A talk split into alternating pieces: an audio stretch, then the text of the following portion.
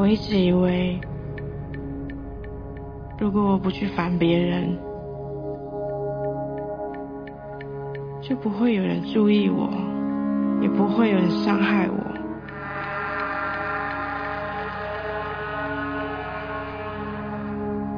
直到今天，我才知道，不是这样的。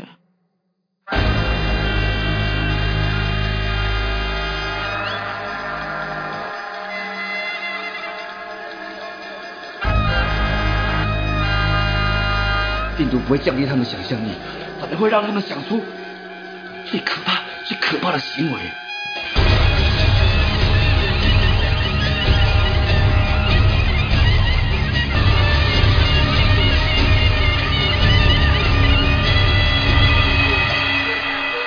我找到你了。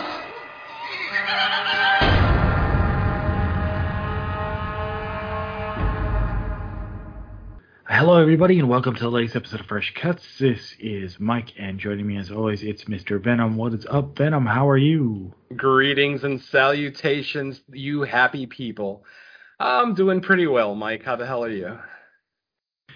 I'm doing pretty well, keeping the uh, tears to a minimum, so hopefully I don't go crazy through the course of this uh, discussion. Uh, all right, joining us as well, it's Dawn. How are you doing, Dawn? Yeah, great to uh, be back as a threesome. Although I miss Derek, it's uh, great to hang out with you guys. cool. Yeah. Um, I, I, have a feeling Derek will probably be joining us like semi frequently, just because it seems like it's a time that usually works for him. Uh, sucks that he couldn't join us for probably one of the better ones, right? Um, but uh, that's I guess a preview for my general thoughts, but uh, we are talking about uh, the sadness tonight. This is one that uh, pretty much everyone I know has been looking forward to since uh, last year, sometime, just depending on you know who saw the trailer when or has more inside tracks to festival screenings, but uh, it, it was kind of out there. Yep, that'd be Dawn. um, so some people had seen it as far back as then, but for the rest of us, it was like, oh, there's a trailer. When's it going to release? When's it going to release? And then uh, it was, it fortunately got a German release, um, and it was available on the German Amazon. So myself and Venom both picked it up, as well as a bunch of other people. And then, wouldn't you know it, like almost. almost instantly after I made that order, all of a sudden I got the official release date on Shudder. Um, I, I, still don't regret buying it. You'll find out why soon. But uh, I just thought it was like impeccable timing.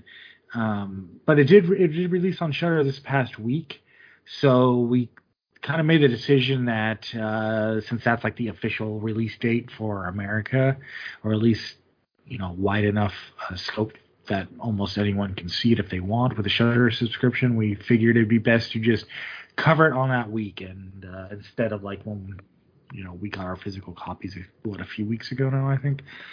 Um, so yeah, that's uh, a little background on the sadness, and I'm sure listeners you've probably heard something about this.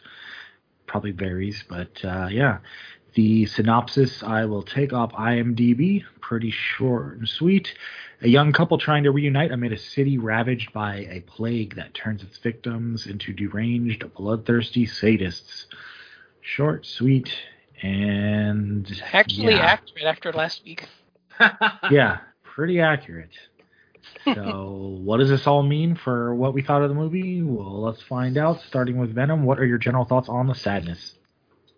All right, my friends. Um, every year, almost every year, a movie comes out that makes me glad that I'm a horror fan. That literally checks off every box that I'm looking for in a particular subgenre or just in horror in general. My friends, in 2022, that movie is The Sadness. This movie is a fucking joy. I had an ear to ear grin, uh, very much emulating our uh, antagonist in the film, but I had an ear to ear grin from beginning to end in this film. Uh, as Mike mentioned, you know, we picked up the German 4K early, and I've already watched it about a half dozen times. I'm actually watching it right now as we discuss the movie. Yes, I've become that much of a fan. This movie is just gleefully violent. It is joyously gory. I mean, I, I I'm not sure what the proper um, adjectives are really going to be to properly describe this movie because it, it's just it's an absolute experience. And considering VFW was my favorite movie of 2020, it makes absolute sense that this is my favorite movie thus far in 2022 because both movies kind of share the gleeful, violent uh, aesthetic, the over the top violence. Obvi- that's about all they share, obviously, for those that have seen VFW.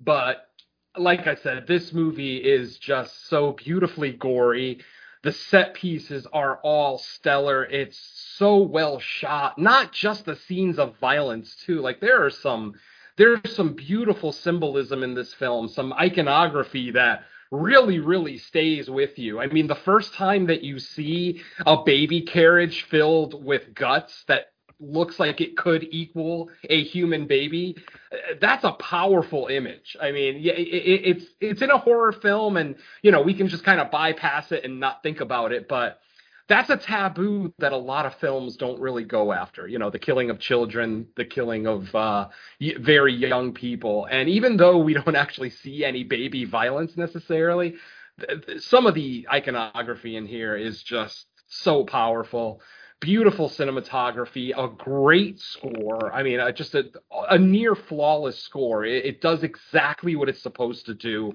when it's supposed to do it. Uh, what can I say about the kills? Just as I've already said, gleefully violent. Just one of the. This is a movie that would worry the older generation knowing that I love, that I absolutely adore this film because it's just it, it is so disturbingly subversive at times. Um, the movie is not very long. We're looking at an hour and 40 minutes, and it does not take long at all to get to it. I mean, we see our first infected in the first five minutes. Um, there's not any action necessarily in that scene, but we do see our first infected victim um, just kind of staring, standing and staring at our uh, one of our protagonists, and it instantly just sets such a tone um, you know, just tension that you can cut with a knife. Sorry to use a terribly old cliche, but I mean, on on the sixth or seventh watch of this movie, I'm still sitting on the edge of my seat watching this film. Not like I don't know what's about to happen at this point, but just I, I get this shit-eating grin when some of my favorite scenes are about to come up. When I know the scenes are coming. I mean, you know, we all do it with our favorite movies, uh, you know, our favorite classic movies. This is a movie that just came out for us in America this year. And I've already, like I said, I've already watched it about a half dozen times. I'm pretty sure I'm going to watch it a half dozen more before this month is out.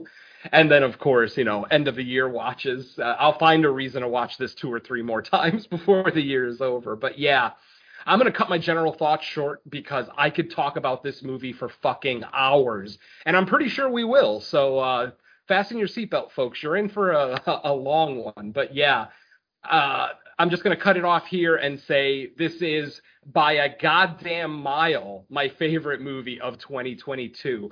Nothing is even close. My second favorite movie feels like it's head and shoulders below the sadness. Even though my second favorite movie is, you know, what many people would call elevated horror, you know, foreign, very well shot, very well made, blah blah blah, but it still just pales in comparison to the absolute um just comfort food that is the sadness and if if you can watch this movie and walk away from it smiling and exhilarated then my friends you are one of my people and I love you so I'm going to leave it at that and just say this fucking movie is an experience and must be watched by all, all genre fans. I'm not saying you're all going to love it, mind you. There's going to be a large section of the community that doesn't like it. Either it's too violent or maybe we're hyping it up too much. Because don't forget, um, as Mike said, you know, some of us have already seen it for months, and I've been hyping it up. I've been talking a lot about it, and I've already heard from podcasters that have watched it since its Shudder release, saying that they are actually disappointed that you know some of us may have overhyped it. And if that, and if I'm guilty of that, I truly apologize but I don't care. I'm dying on this hill. I fucking love this movie. It is just an absolute experience. And like I said, I, I think I'm going to watch it as soon as we're done recording this episode again, because I'm watching it right now, but without audio, just so I to make sure I don't miss anything during our walkthrough later. But yeah, this fucking movie, holy shit! I'm going to leave it at that, Mike. All right. Well, where you're leaving it, let's see if Don picks it up. So, what are your general thoughts, Don, on the sadness? Oh, I'm gonna pick it up. I'm gonna shove it to shove my dick straight in its eye hole, and I'm gonna caress it until it's. I'm gonna caress it until the blood dries on my dick. Um. I love it. Uh, folks, if you haven't seen the movie, you might actually think Don's a sick fuck, but trust me, it's coming from somewhere. Yeah, um, I was saying this uh, as soon as the film uh, premiered last year at Fantasia, where I was uh, lucky enough to see it. In 2030, when we analyze uh, the films of the past decade and where the genre has stood since then, this is the movie you're going to have to beat between now and then. Um, I, I'm dying on this hill just like Venom. Uh, this is not just my favorite film of the de- the year. This is my favorite film of the decade because I don't know if anything's going to top this. Um, wow, just I, I mean, this is one of the most relentless, unforgiving, just absolutely unflinching genre experiences I've seen probably since the original Evil Dead when I first saw that one, and that thing won me over just as much as this thing did by being just as ferocious and relentless as this one gets. And as as Venom said, it's immediate. It's nonstop. I mean, this is pretty much just you're dropped in, you get to know these two characters' names, and then shit hits the fan from there. And where this thing goes, I mean, the onslaught of violence that erupts in this movie I don't know if there was enough blood left in me to finish my erection when I was done, but I mean, holy shit, this thing just it it just keeps going. And I mean, if you've seen, you know, if the only experience you have from the film is that red band trailer that premiered on YouTube, trust me when I say that's not even a quarter of what goes on in this thing. And my earlier description is going to be pretty much uh, as far as what happens because I, I mean, I almost don't even want to say it, but there is an honest to God, or I should say, honest to Satan, legitimate skull fucking in this movie, and it's not the most brutal act that happens to a person. No, it is not. Oh God. there is an actual oh. legitimate skull fucking in this movie, oh, and oh God, a per that is not the most brutal act inflicted upon a human being. I cannot describe enough how joyful I was to watch a scene like that and to note that that was at the end of what's gone on before because it, it just it culminates this cacophony of this escalation of violence and gore that I, I haven't seen since you know Evil Dead or you know Dead Alive or Prometheus or any of the other gore classics that we've all cherished and loved for decades now and I, am putting it into this category because I think that's where we're going to put it at the put it in its place soon enough. We're going to put it up there alongside those names and laud it as one of the greatest genre experiences of our time because I I don't know about you guys after seeing it once this thing made my top 10 of the year not just top 10 of the year but this is in my top 10 of all time and repeat viewings have only cemented that feeling. And Rob, my good man, you've won a fan for life, and I'm proud to say, I'm proud to say you're a Facebook friend. I can't wait to see where this goes from here because I, am following your career, my man. I, I don't care what you do. Uh, you're you're you're aces in my book, and I'm just I want to see where you go from here because this thing is just a journey that I I I feel so honored to have seen, and it's just so immaculate and so wonderfully shot. Because the one thing Venom pointed on that very few people talk about, the technicality in this film is astounding. Mm-hmm. I mean, the shots are just beautiful. Not just taking in, you know, the explosion of violence and gore and you know these just geysers that erupt. But there's beautiful shots in here, and you you don't really notice it, but then as soon as you start paying attention to it, they hit you like a brick wall, almost as much as the the rest of the violence. And then you know you top in you know this incredibly topical storyline that mm. I, I don't know where the hell he got all of his insights in, but this thing just feels so topical and so on point and what's you know going on in the world. It's a gore film with smarts and it's a gore film that has more going on behind the scenes than you realize and that's a dangerous thing for some people. For others like me and venom so far i, I think it's going to drain our balls and make us shriveling putrid piles worse than the people left in this film once it's over but god damn it i am so glad that i had that experience so so since I've been praising this film now for several months, uh, I, am just glad to finally have other people to know that I wasn't just talking out my ass. So I guess my general thoughts is, I told you so, and thank God I was. it does feel good though when you're right about something, and yeah, it cannot be denied that you were 100% right about this movie. And you know what? Top 10 all time I can't actually argue that. I mean, I would I would have to. It's funny too because we're all in the process of doing our top 100s for another podcast that's going to be doing a listener top 100. I, I, I don't know where I'm going to put the sadness. Like, I mean, it's a given. It's going to be in there, but you know, I I try not to let movies like this affect like my the way I look at my all-time list because it happens every year where one will, one or two movies will come out and it just resonates with you so much that you just want right, to yeah. declare it one of your favorite movies ever. But I like to let movies sit with me for a little bit. As I've said, I've already watched this about a half dozen times, so I think I'm right there with Don. If I if I really sat down and thought about it, I mean, between its gore, its beautiful practical effects, um, the, the masterful uh, filmmaking that at hand here. I mean, like I said, it's not just about the violence and the gore. This is a legitimately incredibly well-made film. Um, so yeah, uh, sorry to interrupt Mike, but uh, let's let's let Mike go before I uh, what do you call it? Stroke this movie's ego anymore. um. All right. So yeah, I like this movie a lot. It's probably I, I'm trying to think. It, uh, I, I think it's probably sitting at my favorite of the year. If not, it's like at least in consideration so far. It's just nice. Finally, a movie lives up to the expectations, or yeah, I guess the excitement I had for it. You know, when that Red Band trailer came out. I mean, I wouldn't say at that point it was a guarantee I was gonna love it, but I was like, okay, unless the trailer's taking every bit of violence that's in the movie and there's nothing else but the mm. trailer, I was like, I don't see how I'm not gonna like it. But uh, even that, I, I liked it uh, so much more.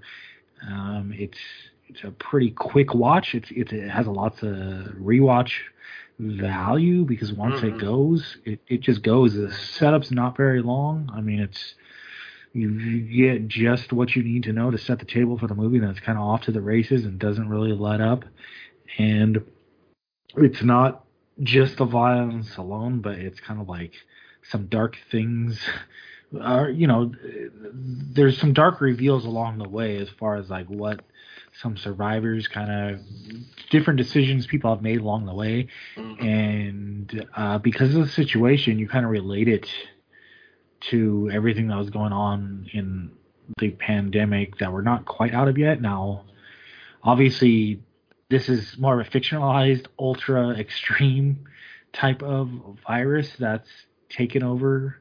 Um, the, I don't know if it's the country or world. I can't remember what the news reports in the movie said, but let's just say it's the immediate area where all the people live in the movie. But um, there's there's many relatable things in the early stages of it that we can probably recognize, and uh, it almost kind of scares you because it, it, it, feels like in, in real life when it comes to like COVID and all that shit, regardless of like your personal thoughts on it, we probably as just as mankind species, we probably dodged a bullet that it wasn't something more deadly because if by some chance it was deadly, I think uh, it could have been a lot more devastating just because of you know all the responses all across the board.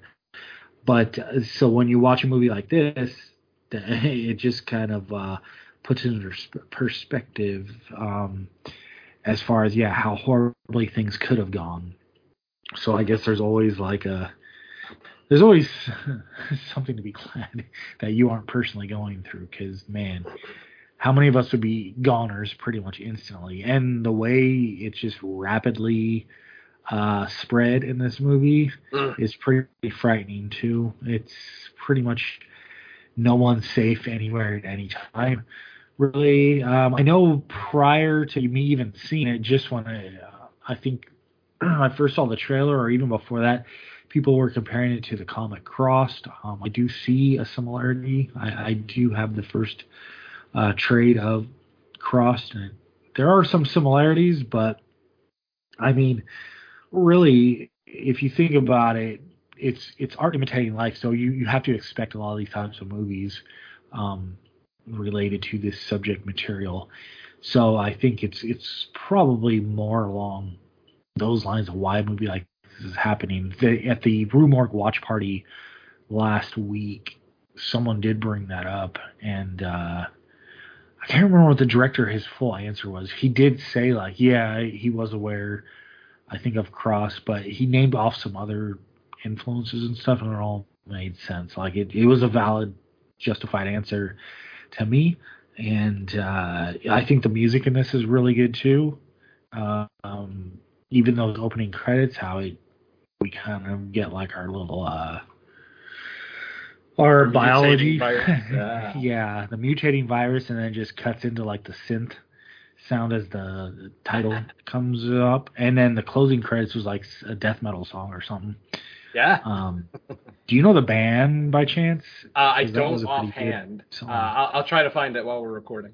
Um i can do that. Um give me one all right well while you guys do that i'll just say yeah it's it's a pretty flawless movie, and it's it's very trimmed down. It doesn't feel like there's much at all wasted in this movie. Like it's it's only um what what is it like an hour? Hour forty. Uh, is it? Yeah, 40. yeah. I think I think everything start uh, the credits start rolling like like 135 or something, but yeah, okay. I think by the I think by the time everything's over, it's like 140. Nice. Okay. Um, yeah, but other than that, it's it's highly recommended if you're into like ultra violent Asian cinema. This should be right up your alley. It, it to me, this feels like almost like a renaissance of like the type of stuff that got me into Asian cinema in the first place. And you know, there's always going to be those detractors out there because I can already see it now. People watching this and be like, oh, I've seen like more violent. And of course, you could say that about any movie you watch. Oh, well, I've seen something even more violent. Well, okay, that's not the point. it's it's plenty ultraviolet, violent, and it's plenty good. And uh, yeah, I like I could see why people wouldn't like it as much as us, maybe. But man, if if, if this is your type of movie, this to me is it, it, it hits all the marks. So I'll leave it at that. Uh, the, the the song during the closing credits is by the band Ashen, and the song is "Crying City." So yeah, death metal, European death metal. Cool, cool. But yeah, I mean, this movie does so much right. Like, we're gonna spend a lot of time talking about the gore and the kills and everything in this film, but there are so so many little touches that I absolutely love about this. Uh, you know, the fact that the virus kicks in really, really fast, very, very similar to 28 days later. The fact that these, the the fact that the infected are smiling the entire fucking time, like they're literally enjoying every second of what they're doing, and to an extent they are. Once we get kind of the reveal of how the virus works, um, to an extent that does kind of make sense, but my friends, if you think having a horde of angry, you know, murderous um, rage virus 28 days later type characters chasing you, imagine that, but with all of them giggling as they chase you.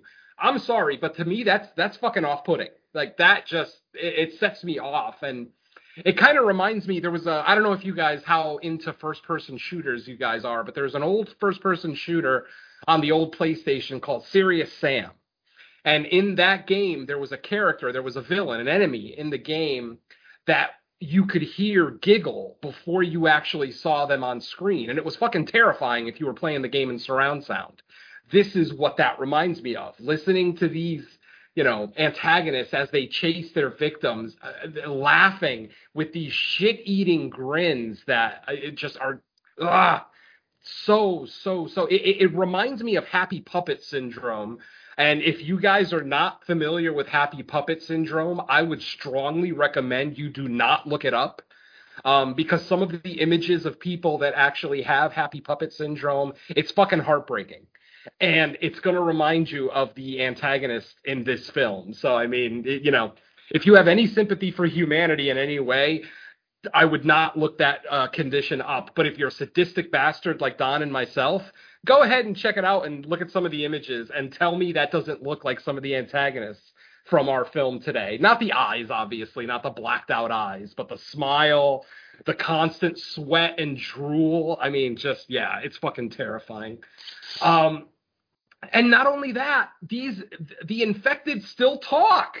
They're still speaking. And the shit the absolute bile that's coming out of their mouth is like it's equal parts cringeworthy and exhilarating to hear these fucking words come out of these you know and, and these are you know taiwanese people usually very prim and proper you know and, and, they're talking about the awful shit that they're going to do to their victims as they're stalking them especially when they're chasing or stalking a female victim. All the just absolute subversive psychosexual shit that they're talking about what they're going to do to them when they catch them that's almost more vile than what they actually do when they get them just hearing them talk ah it, worked so much for me that I, I just can't. I can barely put it into words. So goddamn terrifying.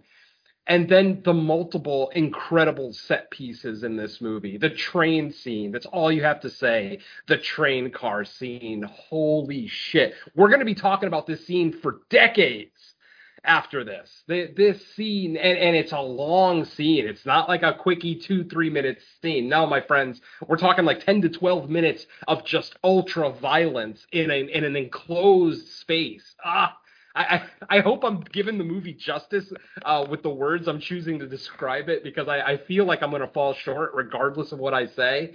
But then there's going to be people that say that I overhyped it, and that's just as valid, you know, depending on how you look at this film. But so many elements of this just work. I mean, I literally sat here last night trying to think of something negative to say. Literally anything negative to say about this movie. My friends, I can't think of one. I cannot think of one. Not the pacing, not the editing, cinematography, dialogue, performances.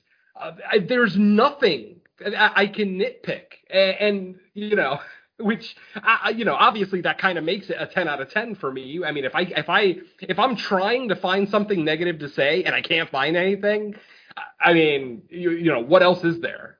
Just the gleeful the gleeful blood spray throughout this film the the the massive attacks of just stabbing an individual 40 times with a goddamn smile on my on your face. Yeah.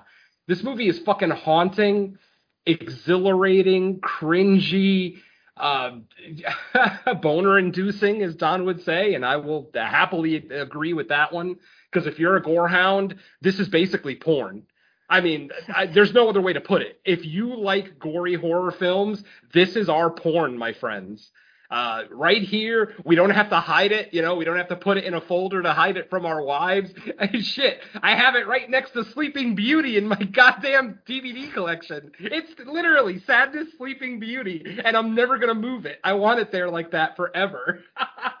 so I, I just like I said, we're gonna sit here and just fillet this movie for a couple of hours, and uh, I'm going to try really hard to be objective. I'm trying to be objective, but it's so hard when you watch something, and we it, it's happened to all of us.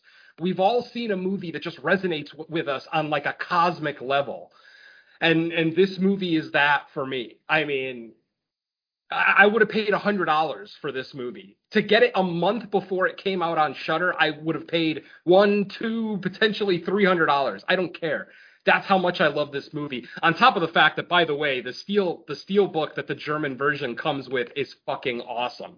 Yeah, we we've got our businessman on the cover with his axe. Ah, just absolutely stellar. I, I swear to God, whoever that guy is, whoever Rob, wherever you found him, kudos, man. That guy is an absolute icon. Yeah. And he's only credited as businessman. So his character actually didn't have a name. So we're going to be calling him the businessman throughout the movie. Um, and I kind of like that actually. I tend I tend to not always be great with names. Um, especially, you know, a movie that has a lot of characters. This one doesn't have a lot, but I mean, you know, we we meet a lot of people that end up getting dispatched fairly quickly. And that can tend to, you know, kind of confuse who's who, especially when you're watching a foreign film. Uh, you know, when everybody's not named Michael and Johnny, it makes it a little bit. At least our main character is named Jim, so that that makes it easy. At least I kind of I appreciate that. Jim and Kat, nice and easy to remember. But uh, yeah, I don't know, guys. Anything else you want to say before we get into spoilers? Because uh, I, I am looking forward to this. I, I'm good. I'm trying to save my load here. Good. Yeah. Yeah. I'm trying not to touch myself, but it's really hard. Uh, literally. Same.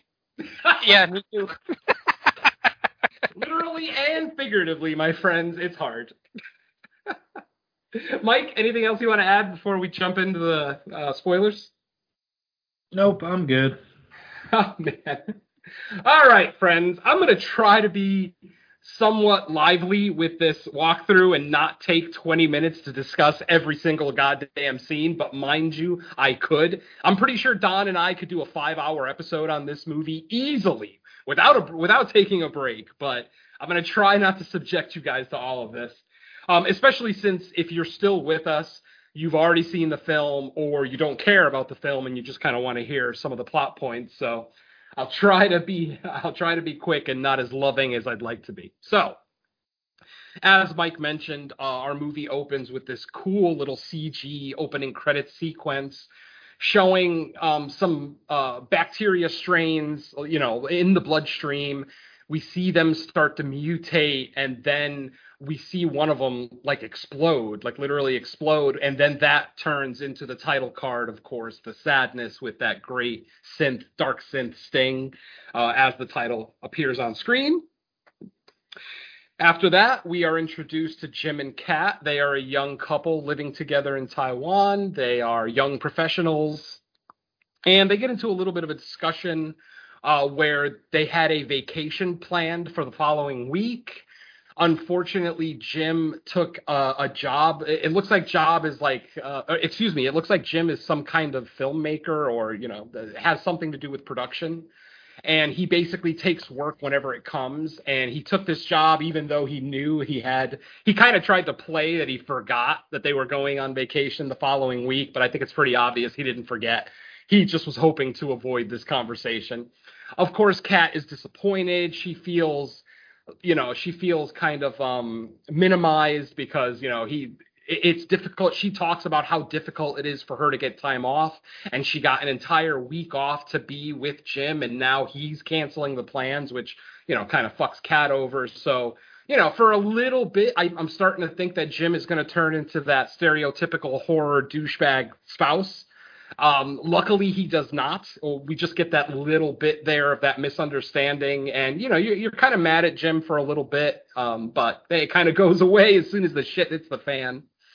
Um, then uh, we're introduced to the neighbor, Mr. Lin, very briefly. Um, we have have uh, Jim go out into his patio, and Mr. Lin is there taking care of his garden.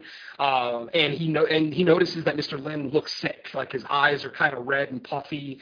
Um, and you know, Mr. Lin claims, "Oh, it's just a cold, no big deal." And then this is where we start to get a little topical, where Mr. Lin starts talking about, "Oh, this whole virus pandemic thing that they're talking about, it's just a giant hoax." It's no big deal. And just instantly, I'm like, wow, they have Republicans in Taiwan. How cool. Okay.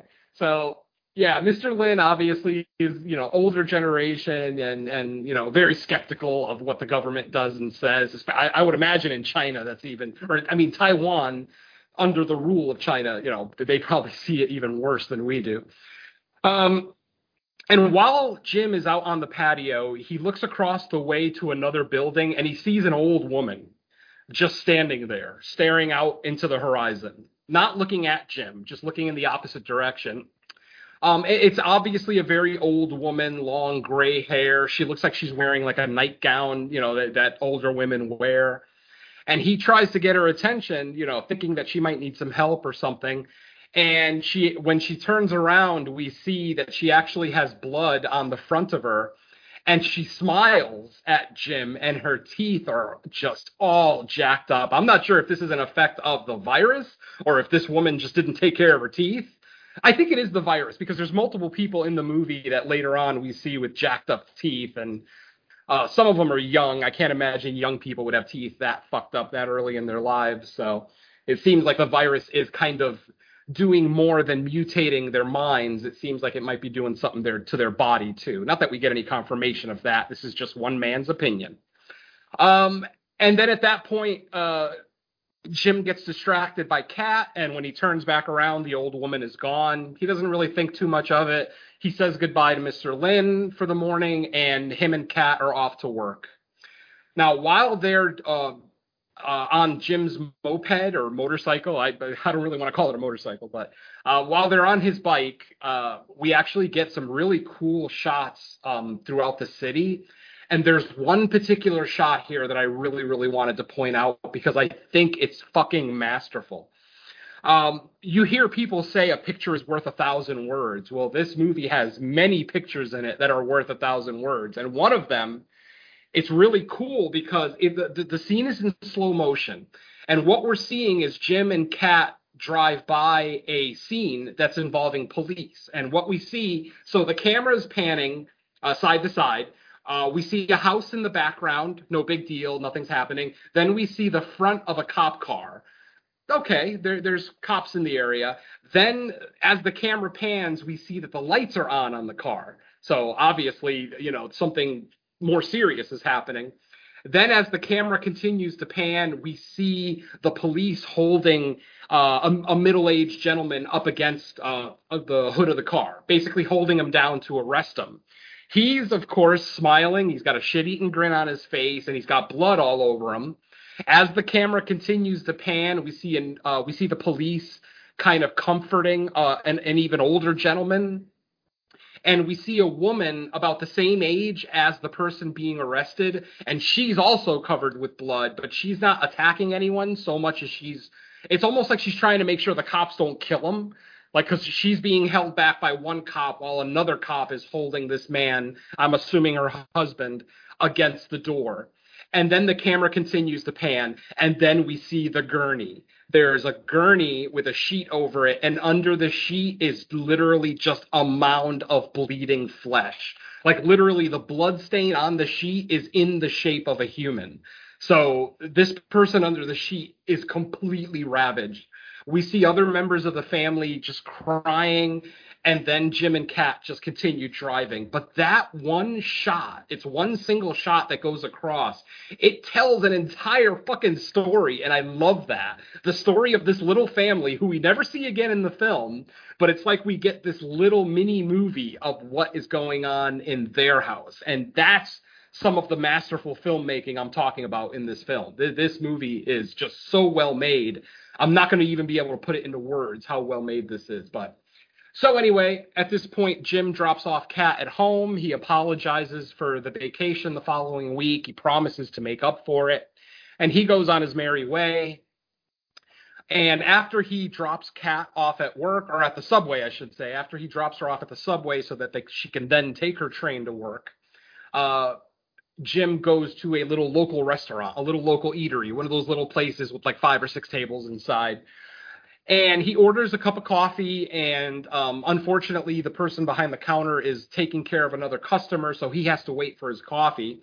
Um, he does it politely no problem. But while he's sitting there waiting what we and this is another beautiful fucking shot that i love. Jim is standing in front of the counter looking forward with the camera in front of him. And what we see in the background is the same old woman that we saw him staring at in the opening scene walk behind him, not even acknowledging him. Like she doesn't even turn her head to look at it. She look at him. She just walks right by him like a fucking zombie. I love this shot. This shot was so nice. And of course, at that point, uh, we see that the old woman is she is very tore up. Uh, she ends up attacking one of the patrons. She actually spits in his face. That's literally the first attack in this film. Is she spits in one of these guys' faces. After she spits in his face, um, you see him start to writhe. So obviously, she's consciously trying to spread the virus. Um, and Jim sees all of this happening, and suddenly the guy that the woman spit on starts attacking his friend. They were at they were both sitting at the table eating lunch. He attacks his friend, and I mean violently. Like he takes a butter knife off the table and literally just starts stabbing his friend over and over and over and over and over. I mean, it was literally 20 to 30 times, just stab, stab, stab, stab. And while this is happening, uh, the old woman grabs the guy behind the counter, the guy who was taking care of the orders for the restaurant. She ends up grabbing the basket of fry oil, and apparently the oil that they use in Taiwan is much thicker than the oil that we use here because it even looked weird while it was frying. It doesn't bubble as much as a deep fryer here in America but she grabs the basket of fries and literally pours it with a bunch of oil because this oil is so thick. She was able to get like half a basket full of oil and dumps it on this guy and just starts uh, rubbing the sides of his head and peeling flesh off the goddamn. Folks, this is the first kill in the goddamn movie and we're already getting a melting face. And it looks fucking amazing. I can't get over it. Um, obviously, the scene devolves in the restaurant as people start getting infected. They go ahead and attack the uninfected. The old woman notices Jim try to leave the restaurant and she gives chase, but obviously she's an old woman. Like, you know, these zombies, they are runners if they're young. If they were runners in life, they're runners now. It's not like they all just suddenly become running infected. Um, I apologize for using the term zombie. I know that might be offensive to some people, as this is by definition not a zombie film, but please forgive me if the word slips out. Just like last week with Virus 32, it may slip out, but you know, you know what I'm talking about when I say it. So, at this point, Jim gets out of the restaurant and he runs into a group of the infected who were kind of standing over a dead body. do you do you guys remember last week when I said I think Virus 32 that I, I literally think someone in Argentina watched The Sadness last year and kind of made a quick ripoff? After watching The Sadness this week, I, I'm more convinced of that than ever because there are so many similarities. Like like this movie even has the infected kind of admiring their kill. Like they'll kill someone and then literally they'll take like 30 seconds and just kind of sit there admiring their kill until they're distracted by someone else, by another uninfected person, and then they go and attack that person. So, um, and there's other similarities too that I didn't mention last week. So, yeah, but thankfully, Virus 32 is not kind of on our minds anymore, except for me bringing it up that I'm convinced it's a fucking ripoff now. But yeah, no, I I, I kind of got a lot of that hint uh, during the rewatch. Um, I I kind of spotted a lot of it. Yeah. Exactly. Um, I, I mean, yeah, the the behavior of the infected is unbelievably eerie. Um, the I I don't know if that's just the idea of utilizing something like a virus instead of like you know a, a zombie plague or something, but yeah, they, it comes off incredibly similar. Now, now that having watched them pretty close to each other, it kind of stood out pretty easily. Exactly. Yeah. All right. So at this point, uh, like I said, Jim runs runs into a group of infected. They note it because he's trying to start his bike, his moped, as quietly as possible. But unfortunately, the group of infected does hear him start up his bike. He try, you know, he he races off while they're chasing him, literally giggling. And it seems like every time they end a scene in this movie, uh, it ends with a close up of one of the infected just looking and smiling. It, which, like I said, it just it just creeps me right the fuck out every time I see it. Um, Jim ends up uh, getting away, and he ends ends up getting home where he tries to reach his girl. Um, unfortunately, she either doesn't hear her phone or doesn't have her with her. We'll get back to that in a second. Um, and he turns on the TV, and this is where we start to get all the uh, COVID similarities because on the TV there's a newscast where um, the, the the newscaster is interviewing a doctor, and and he basically says, "Doctor, why should we believe you that you know this virus is a problem? I mean, we have zero deaths." As of that morning, there were zero deaths of what was called the Alvin virus. I believe they called it the Alvin virus in the movie. Um, and the doctor is basically like, well, it's not that anything has already happened. It's just that this virus has the potential to mutate based on the protein strains in the virus. I've never seen the potential to mutate like this before. And he literally is, you know, telling them, yes, nothing has happened yet, but literally at the snap of a finger, this entire city could be aflame. And huh, guess he was right. so, and then the newscast ends, and just as Jim turns off his TV, he realizes there's someone standing behind him. He turns around and it's Mr. Lin, his neighbor from next door. But of course, at this point, Mr. Lin's eyes are now completely black and red, and he's got that grin on his face, and he uh, like instantly just starts talking about all the vile sexual shit that he's gonna do to Jim's girlfriend or fiance, whatever she is but yeah, just like unapologetically just starts talking about how he's gonna finger her for Jim. Like, oh Jim, don't worry, you won't have to do it anymore. I'll finger her for you. It's like like literally like they're just having a normal conversation, but they're saying the most vile things. Uh oh god god damn it, this movie. Okay. uh, they end up getting into a fight. Uh, Mr. Lin ends up attacking Jim with uh, shear with a garden shears, like a pair of garden shears, those big ones. Um, think of the burning. Think of the famous scene from the burning, and you know what I'm talking about. Um, they get into a struggle. Uh, Jim is able to stop Mr. Lin from, you know, cutting off his head with those garden shears. Uh, but what ends up happening is Jim accidentally gets two of his fingers in between the blades, and you you kind of see Mr. Lin notice that. Like he looks down and he's like, "Oh, look at where your fingers are," and then snap just closes the garden shears, and two of Jim's fingers just go flying up in the air. They land on the ground. Mr. Lin grabs one of them and just puts it in his mouth and starts chewing it. Mind you, these infected are not flesh eaters. Um, I, I'm pretty sure that he was doing this more for effect because he put it in his mouth, he chewed it for a couple of chews, and then he spits it into the fish tank, where then the fish starts eating part of Jim's finger. I'm sorry, I know it's unintentional comedy, but I still found it fucking funny.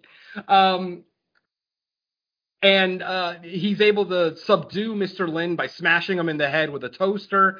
He does not kill Mr. Lin because as soon as he notices uh, him start to get up, he then runs out of his apartment. And basically, at that point, uh, we're done spending time with Jim. Maybe not done, but done for at least the first couple of acts. And now we are reunited with Kat. And what we see is Kat getting on the subway. Um, jumping um oh and actually before the subway scene i gotta I, I still have to point out this movie has one of the coolest suicides i've ever seen now i don't know if it was a suicide or if maybe one of the infected threw somebody off a building but it was one of the coolest fucking bodies. It was not a Universal Studios dummy death by any stretch. This was fucking awesome. No cut either. Literally, we see someone jump or th- get thrown off a building. The camera follows them all the way down to splat until they hit the ground. So again, kudos for that. Practically a throwaway scene in this movie, but in any other movie, it's just something that we would be talking about a lot. But yeah, it's just another scene for the sadness, which just makes this movie fucking amazing. Okay. Um, I forgot to mention while Jim is in his apartment, he's flipping through the channels on his TV before he gets to the newscast. And everything is on the emergency broadcast system, you know, the, the red screen telling you to wait for instructions. Finally, he finds a channel that's actually playing a cartoon. Did you guys notice that cartoon? It's basically just a wolf chasing three girls dressed as lambs. It seems harmless at first, But then when Jim gets up off the couch and walks away, did you keep watching the cartoon? It's a fucking porn. Really? Yeah, the wolf is fucking those three girls. Not in the scene, uh, in the shot when it's close up on the television, but next time you watch it, when Jim gets up off the couch and walks towards his kitchen, keep watching the television. It's straight up an unedited porn. Like we see the wolf's dick going in and out of the girls and everything. Holy is, sh! dude, I'm dead serious. You gotta watch it. It is amazing. I'm like, and, and then I'm thinking, is this actually airing in Taiwan or is this like Jim may be starting to succumb to the virus? Hmm, we'll see. Okay, so yeah, that cartoon was fucking awesome.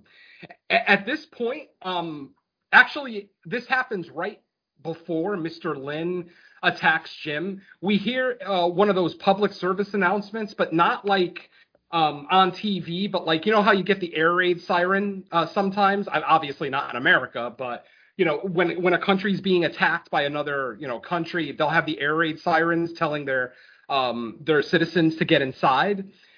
Basically, an official, a city official of some kind, gets on the intercom, the, you know, the the that that covers the whole city, and he just starts talking again, starts talking the most vile shit, talking about how he's gonna kill, I'm gonna kill every man that I run into, I'm gonna break every fucking bone in your body, and if I run into any women, I'm gonna rape you to death, I'm gonna it just the shit that he's saying, and this is over a loudspeaker, like over out in public, and so everyone in the city is hearing this, and I'm just like, what a fucking beautiful touch, you know, something that you wouldn't expect uh, but there it is a public service announcement telling you that he's going to kill you as soon as he gets a hold of you. Yeah, pretty fucking awesome. Okay.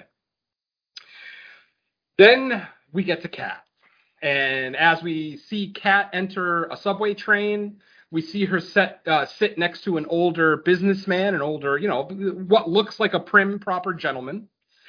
Um, but then as the train ride goes along, he kind of starts almost hitting on Kat. Basically says, you know, how beautiful you are. Oh, you're first he brings up the fact that she's reading a book and talks about how no one reads books on the train anymore. Everybody's connected to their phones, blah blah blah. And then he starts trying to have a conversation with her, like, what are you reading? What's it about? And she politely looks at him and says, Sir, you know, I, I appreciate you being friendly, but I'd really like to concentrate on my book right now. You know, about as polite as someone can be. And then you start to see his mood change. You start to see him talk about how, oh, young people these days, they have no appreciation for compliments, blah, blah, blah. You know, stupid women, you know, who the fuck do you think she is? And, you know, literally murmuring to himself. At this point, a, a an overweight girl kind of gets on the train. Kat gives the overweight girl her seat. Obviously, she doesn't want to sit next to this creeper anymore.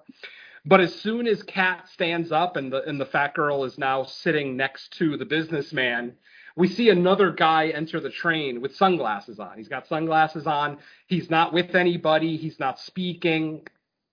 Then the camera zooms in on his face, and what we see is a single tear fall from one of his eyes. and what we what we come to find out is that tear is the first sign that these people are about to fucking go crazy. Um, after that one tear falls, he literally out of nowhere just pulls out like a hunting knife and just starts stabbing everyone on the train. I mean, I Don and I can't control our laughter. I'm sorry, but this scene is fucking masterful. He's just stabbing people left and right, men, women, children, doesn't fucking matter. He's just stab, stab, stab, stab. Finally, they subdue him, and what's the first thing he says? Did I break the world record? Does anyone know if I broke the world record? This guy is fucking concerned with the fucking world record of killing people. Ah, oh, I love this goddamn movie. I'm saying this sorry, guy. No, this guy's probably this guy's my second favorite. Uh, just after the businessman. I just oh god, the glee that he has when he shouts that line. Did I break the record? Did I break the record? Did I break the record? It's like, God. Oh god, and, and his sunglasses never fall off either. He's got the sunglasses. I don't know what it is, but something about him covered in blood with the sunglasses on made me think of Bill Paxton in Near Dark. Um, for those who have seen Near Dark, you remember the scene where Bill Paxton kind of is set on fire, and then for the rest of the movie, he's just kind of a charred mess, but he's still wearing sunglasses. That's what this guy reminded me of, Bill Paxton in Near Dark. So yeah, and if you haven't seen Near Dark and you like vampire movies, what the fuck is wrong with you? Go see that movie. It's awesome. Anyway, um, and then after they finally are able to subdue the original attacker, someone else on the train just starts stabbing people for no reason. And uh, a couple more people on the train are able to subdue him. So that now there's two people being subdued. And then our businessman comes back. And our, what he does is he comes, he stands right in front of the fat girl and literally the camera slowly zooms up to show his gigantic shit-eating grin and his black fucking eyes which just holy shit i mean if you see the the cover image of this movie you know how fucking terrifying this businessman is i mean when he's alive he looks like this meek you know just kind of older thin gentleman that doesn't look like he would be a threat to anybody but then as soon as he is infected he turns into fucking super zombie uh, just ridiculous strength, ridiculous. And, and, like I said, again, I'm going to be saying it a lot throughout the movie. The shit that comes out of his mouth. Holy goddamn. like, good Christian people should never ever watch this movie. Just avoid it at all costs, my friends, because you're going to go to hell. I assure you, me and Don are going straight to hell for enjoying this movie so much, and I don't care. I will do it with a smile on my face, much like our antagonists here. So, and I'll be right behind you, passing out pamphlets. there you go. okay. Oh my God. Um. Uh. So our our infected businessman, I forget his exact line, but he says something to the girl. Uh, oh, I think he calls her excuse my French, a fat cunt. He says, You fucking fat cunt. And then he stabs her in the eye with his umbrella. Once again, no cut, one shot, boom, right in. The shot holds on the umbrella in her eye and in her eye, yeah. And then he pulls it out. This is all one shot, my friends. No cuts.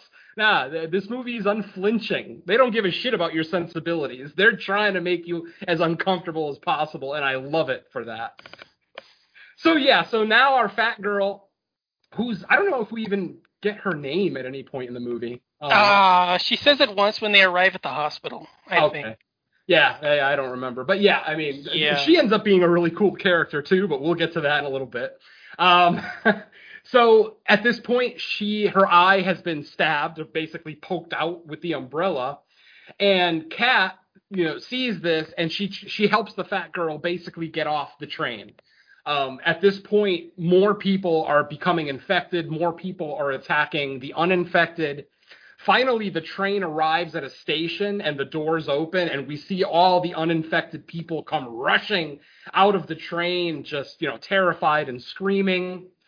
Uh, we see everybody run in one direction, but Kat and the fat girl end up going in a different direction. I, I guess they just don't want to go with the masses, or maybe she thinks she knows another way out of the station. They're so they're walking around the station. Kat is helping the fat girl walk to you know make sure that she gets out, and of course our businessman catches up. And when our businessman catches up, uh, the two girls, Kat and the fat girl, have met this well-built young guy. I mean, he could be like a young bodybuilder. You know, he's in really good shape. They scream to him that you know they're being chased. He's trying to kill them. Blah blah blah. Obviously, this guy doesn't seem to know what's going on outside yet because he's completely clueless to you know what the girls are saying. But then suddenly, our businessman turns the corner and we see you know our young tough guy of course do his thing act tough try to you know get the upper hand on the old man. But then the old i uh, again i wish i would have wrote down more of these lines because he says something to the young guy that again made me jump off the couch. It was so fucking gross. Uh, and then of course he ends up um, oh he ends up seeing an axe like a fire axe in like one of those emergency panels and he grabs that axe and that becomes his weapon for the rest of the movie and thank god it is because he uses that thing with absolute perfection but we'll get to that um, and so our young bodybuilder type is of course dispatched and our girls continue trying to run away from the businessman. Now the businessman isn't running. He he's got this Jason Voorhees attitude where he's like, eh, I'll catch up to you when I catch up to you. You know, he's not concerned with chasing you necessarily. Finally, uh, the girls are able to find an exit. They, they they get to a tunnel that looks like it leads outside of the train station but at the and it's pretty long. It's probably I, I don't know, maybe an eighth of a mile long. It's a few hundred yards, and at the end of the tunnel, they see a security guard and they start screaming to the security guard for help. Please help us. Please help us. Instead of helping, the guard goes and starts to close the gate. And then we get our Indiana Jones scene, of course, where the girls are running or trying to run because don't forget, you know, the, the fat girl had her eye poked out, so she's not exactly running so much as Kat is kind of helping her walk. They get that scene where, you know, the Indiana Jones scene where they get to it, they make it underneath the doors just in the nick of time, just before um, uh, the businessman gets catches up to him, and in one of my favorite moments in the movie that doesn't even have to do with horror. The fat girl literally punches the security guard in the fucking mouth and breaks his nose. I thought it was spectacular. I, I just it, it, it's just one of those things I didn't expect. Like I expected Kat to be mad enough to punch him, but this, you know, this quiet little demure, you know, fat girl that's been quiet and, you know, basically not trying to bother anybody, literally just rears back and punches the shit out of the security guard. So yeah, that was pretty awesome. Um, they ask where the hospital is. The security guard lets them know where the hospital is, kind of points the direction. They then go to the hospital. Unfortunately, um, the hospital, the emergency room of the hospital has been overrun. So there's people in the waiting room waiting to get in, but they're basically being quarantined in there since none of them are infected and infected have actually gotten into the emergency room proper. They're kind of keeping everyone in there. They're bringing doctors into that room to look at people as their injuries, as they come in with injuries. Obviously, the doctor looks at the fat girl, sees that her eye is fucking missing, and uh, rushes her into um, a room uh, to get her prepped and everything. And as they pull her away, Kat and the girl have a, a nice little emotional moment where uh, where she kind of says, Thank you so much. Thank you for saving my life. No one else would have ever done that for me. You know, I'm just a quiet fat girl that nobody acknowledges, but you took it upon yourself to help me. I'll never forget you. It's, it's actually a pretty good moment considering the amount of time that we've spent with these two characters. And then at that point, they go their separate ways. The fat girl is brought into the hospital proper to be to have her wounds tended to, and Kat goes back to the waiting room because you know they're not being allowed to leave. While they're in the waiting room, they get a uh, a presidential announcement. Basically, the president of China comes on the television uh, having a press conference and um, the press conference starts with like a general. I'm not sure what the exact title of the person is, but he's like a high-ranking official, and he's the one who introduces the president. You know, and the president comes on, lets them know, you know, we're not 100% sure if this is the Alvin virus, but it's not completely out of the realm of possibility. It seemed like he was being somewhat honest, letting people know that I we don't know what's happening, but there's obviously something happening normal people are turning into homicidal maniacs. So, and it's not just strangers; it potentially could be your own family members. So just be weary, be aware, uh, aware of your surroundings, and blah blah blah. You know, the, the kind of basic, you know, we're in this together type speech that you know any official might give in this situation. Uh, then the president steps away from the mic, and the commander or, or, general, whatever you want to call this guy, he doesn't have a military outfit on, so I'm assuming he's some kind of general. Um, basically starts reiterating what the president said, saying, you know, we have we have to make sure, excuse me, we have to make sure that we're vigilant, that we, we, protect ourselves, that we protect our family members, um, you know, wear masks, uh, blah blah blah, you know, try to prevent the virus.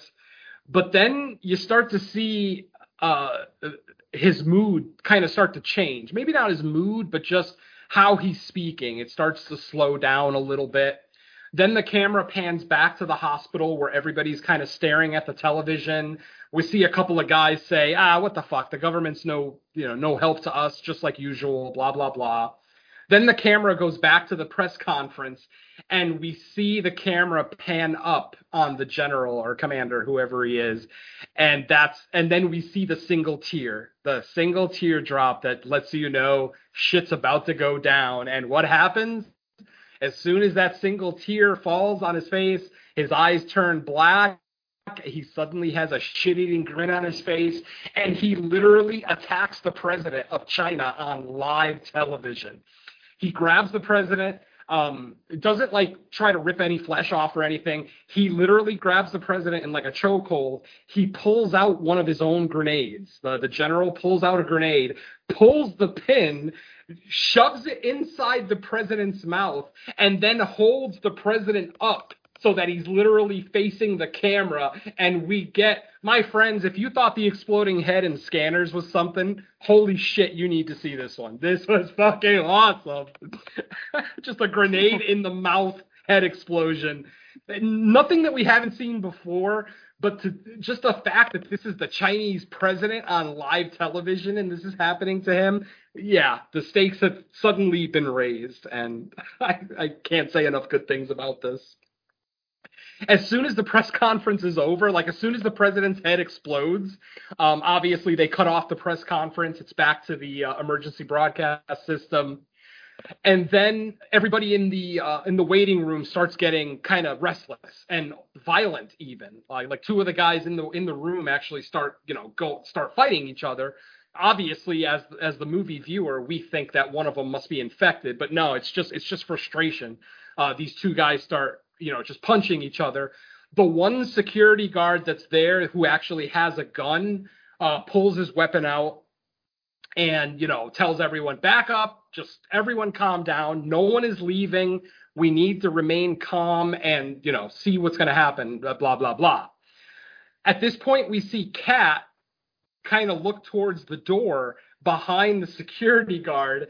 Then we see the, the security guard slowly move off to his right and standing right behind him outside the door is our businessman with his goddamn evil grin on his face, just staring inside.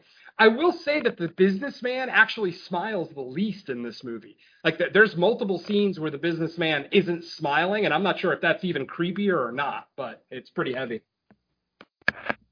Um, okay, so hospital uh, yeah, hospital scene. Uh, the, the, businessman uses his axe, which of course he still has. He breaks through the door, uh, the glass door, and in the same motion of breaking the glass door, he plants the axe into the security guard's back. Of course, he's the only one who has a weapon in that room. So he basically, as soon as he smashes the door, about a half dozen to a dozen infected just come running in behind the businessman and just start taking everybody out once everybody in the um, waiting room is kind of dead, uh, the businessman or infected, uh, the businessman gets up and starts walking around the hospital. And yeah, I, I can already see Don's smile forming on his face. Uh, he ends up, uh, the businessman ends up finding our fat girl, the girl who had her eye poked out earlier in the film by the same character. And he, and this time, you know, she's wearing a neck brace. The eye has been dressed, so she's got a fresh bandage on it. But then he comes over. She's she's in a wheelchair, obviously, not able to move, or at least not willing to.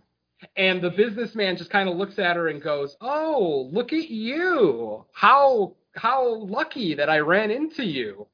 And then he starts, you know, he starts kind of looking at her eye and he's like, ah, well, I want the other girl more, but I think you'll do for now. And this is it, my friends.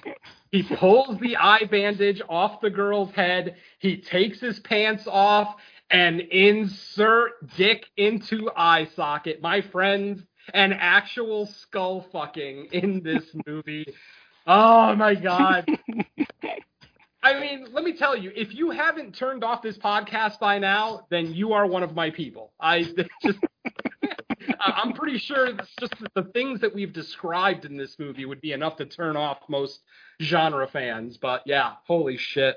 Skull fuck and unfortunately it's it's not like we actually see the insertion, but we get the sound effects. And I think the sound effects might be fucking worse to hear Oh god, it, that moist that moistness, that squishing sounds. Ah, God damn it. Uh, the whole time the fat girl's screaming. She's just screaming at the top of her lungs.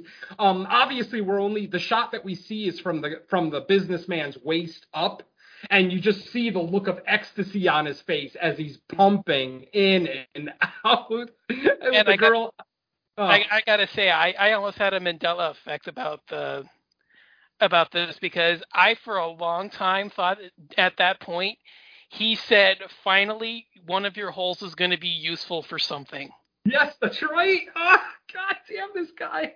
So after that spectacular scene of uh, just absolute debauchery, we actually get a little bit of a respite in this movie. And that's one of the things I kind of like about this movie is where they kind of put their slower scenes because a lot of times it feels like um, especially in the second half of the film when there's a major scene of gore or violence or something um, we get a little bit of a quiet scene, almost like a chance to catch your breath, which I, I actually appreciate that because an hour and 40 minutes of just nonstop, you know, ridiculous zombie action is going to get exhausting. So, um, after our little uh, skull love scene, we move on to a scene where Kat and Jim are finally able to connect with each other on cell phones. Um, Kat is able to get a hold of Jim uh, she's using the security guard's phone that she took um, earlier in the hospital scene, and she finally gets a hold of Jim, lets Jim know where she is, and uh, y- you know uh, that she's not hurt, she's not injured, you know that she's not feeling poorly or anything. So you know everything is good with her. And Jim does something that I absolutely fucking love. It's just it's a simple little thing that most people probably won't even notice, but I, I just absolutely love this because again, it kind of points to being grounded in reality and a little bit of realism. Right at the end of the conversation, Jim actually tells Kat, put the phone on silent and I'll be there as soon as I can. How many other guys in that situation are going to think about that? That she's carrying a phone that she doesn't own, and that potentially the ringing of that phone could give away her position or, you know, get her killed or whatever. I, I know it's just a Smart. silly throwaway line, but exactly, it's fucking smart. And I, I- I'm giving this movie its credit because most people aren't going to think of that. And, and that little throwaway line just makes me love this movie even more. I know it's a silly thing to point out, but I don't care. Um, Well, if- no, because not, well, because nine times out of ten, that's going to come into play later on because dumbass never turned the phone off, and Exactly, bam, yeah. there's the, and you know that's going to you know put her in danger later on. So yeah, that's, you know Yeah. that it plays into that kind of you know stereotype where you know ringing phone five Yeah. minutes for the conversation puts her in danger, and you know how easy was it to bypass that by doing what he did and just saying put it on mute or silent or whatever Exactly. With one line, uh, they're able to avoid one of the tro- you know one of the many tropes that I can't stand. We all know how much I love horror tropes, so yeah, uh, just that tiny little two second line just made me smile ear to ear. Among the millions of things in this movie that are making me smile. So anyway, um, after Jim and Kat hang up the phone, Jim starts to have these weird hallucinations. He th- there's a scene where he sees a mannequin head kind of floating in a reflecting pool uh, near the hospital, or not near the hospital, but near where he is. And literally, the head, the mannequin head, comes to life. Um, in his perception, obviously, and it looks exactly like you know our infected folks here with the the crazy grin, the black tongue, the black eyes, and and then he just kind of snaps out of it. And when he snaps out of it, what do we see? A single tear fall down his face. Now, obviously, you know, we're we're going to make the assumption that the virus potentially has affected him, infected him. Um, but it could also just be that he's, you know, seeing things and he's kind of freaked out about it. So it could legitimately an actual tear. So who knows? But that is what we see. Okay. Uh, after this, my God, folks, it, it, it just seems like every time there's a crazy scene, it just gets repl- it, it, it, the very next scene gets even crazier. And and how do, how are we going to top a skull fucking? Um, how about an infected orgy Yes. At one point in the film, our our little security guard, uh, douchebag who closed the gate on our two heroines, runs into an orgy of just blood and flesh and it, it's literally it's almost lovecraftian. It's almost something that you would see in the thing because it's literally there it's like five or six people all in a pile covered in blood just gleefully just fucking the hell out of each other. And it just adds to the craziness of this film.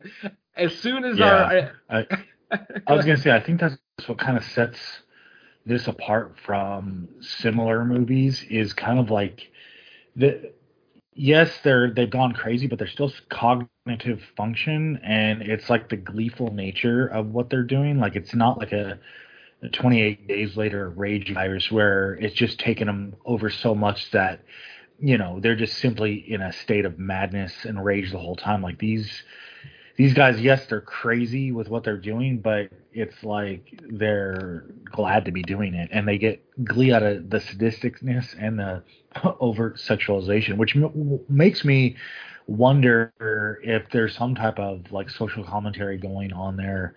Um, you know, I, I don't know if they're trying to say toxic max- masculinity. I don't know if it's like a pushback, um, supposed to be like you know some commentary on pushback from uh, like pandemic measures, Mhm. or in this this one's more like a plague more than a pandemic as far as how severe it is. But it, it seems like there could be something going on there because it seems like a purposeful thing to put that kind of stuff in there as rather than just make them like dumb mindless like rage monsters right Exactly. That's that's one of the biggest reasons why I have a problem calling this a zombie movie.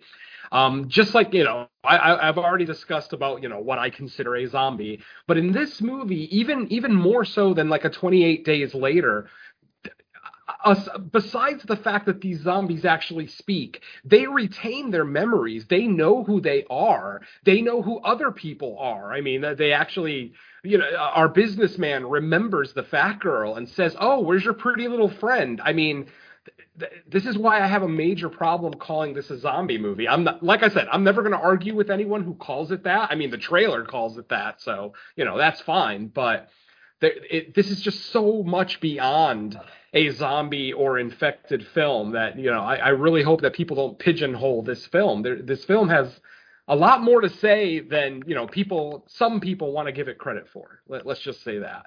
So yeah, I, I, I'm with Mike. There is probably a lot more subtext in this than we're even you know recognizing.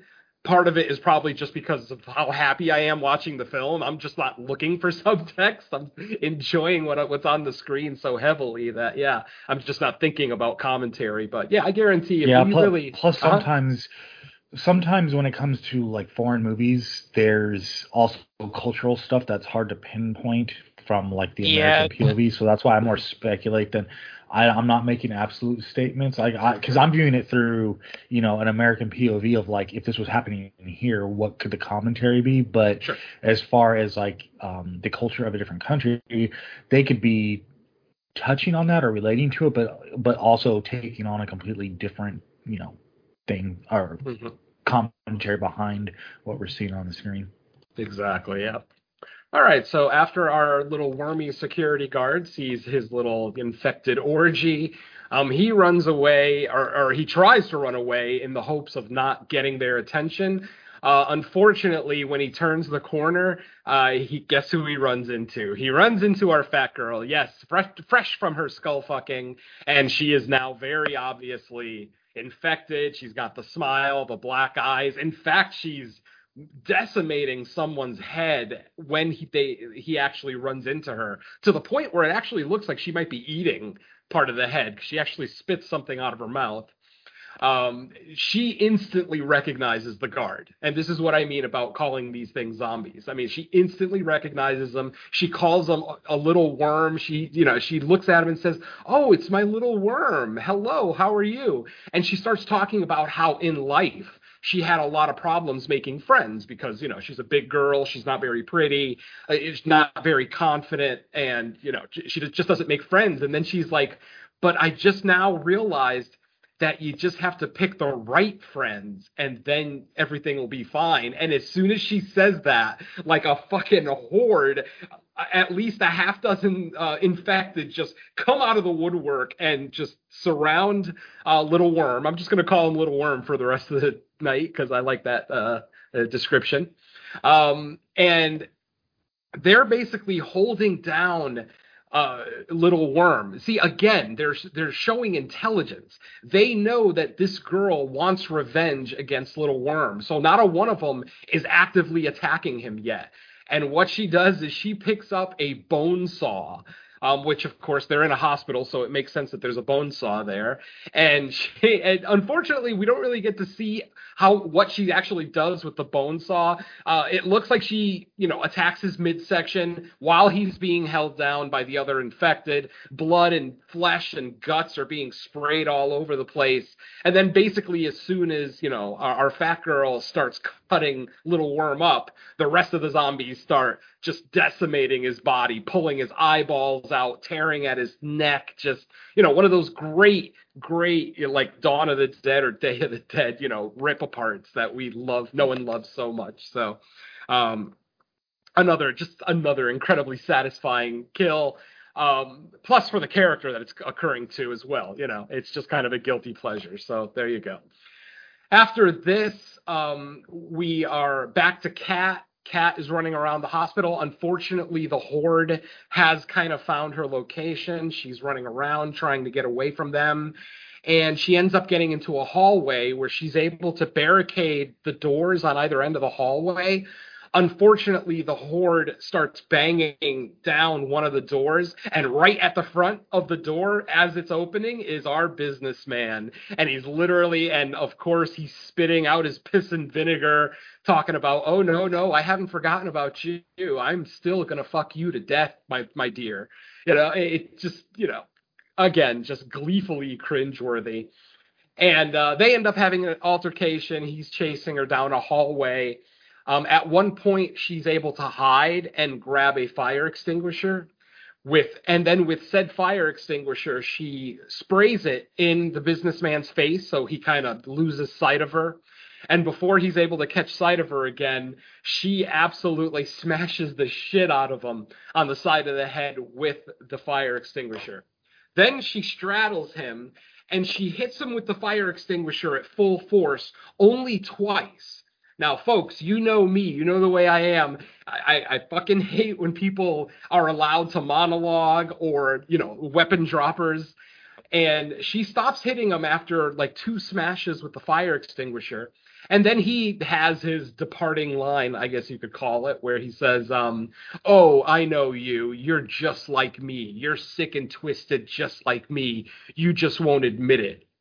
And then I forget like specifically what his his actual last words are and then at that point she just starts smashing the shit out of his head with the fire extinguisher. My friends, she has to hit him close to two dozen fucking times. And every time she lifts up that fire extinguisher and brings it back down, I love her even more. I am just so happy to finally see a horror heroine just not even give a shit about you know how society might look at her or you know her perception of death and murder. No. She knows that this piece of shit has been stalking her for the, for most of this day. She finally gets the upper hand on him and she leaves his head a fucking mound of flesh. Oh uh, just a, another great kill. And and yes we do get to see it my friends in all its glory.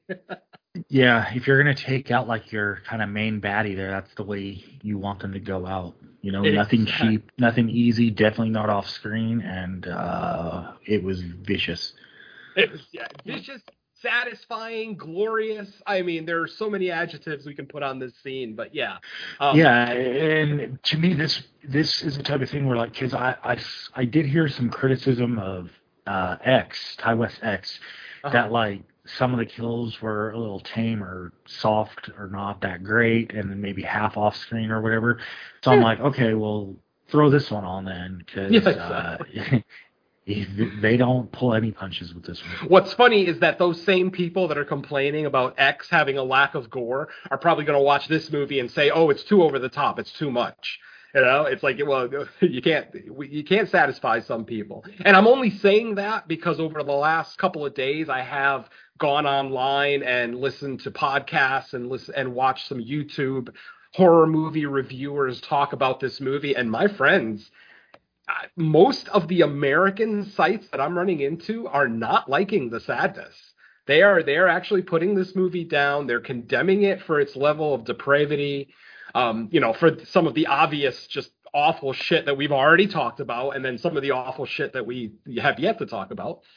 Um, and and that's so sad to me.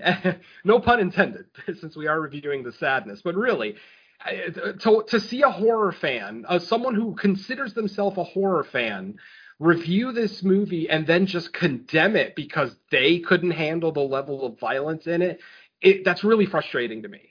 Um, be objective, give your opinion. Yes, say things like, it didn't work for me, I couldn't handle it. Hell, if a reviewer were to come out and say they couldn't even finish the movie but still did a review for it, I would still have 100% respect for that podcaster because they were true to themselves. But then come out and give an honest and somewhat objective review of it. Don't just condemn it. One YouTuber in general, who I will never watch one of her fucking videos again. I'm not going to bring her up here because I don't want to get accused of flaming anybody.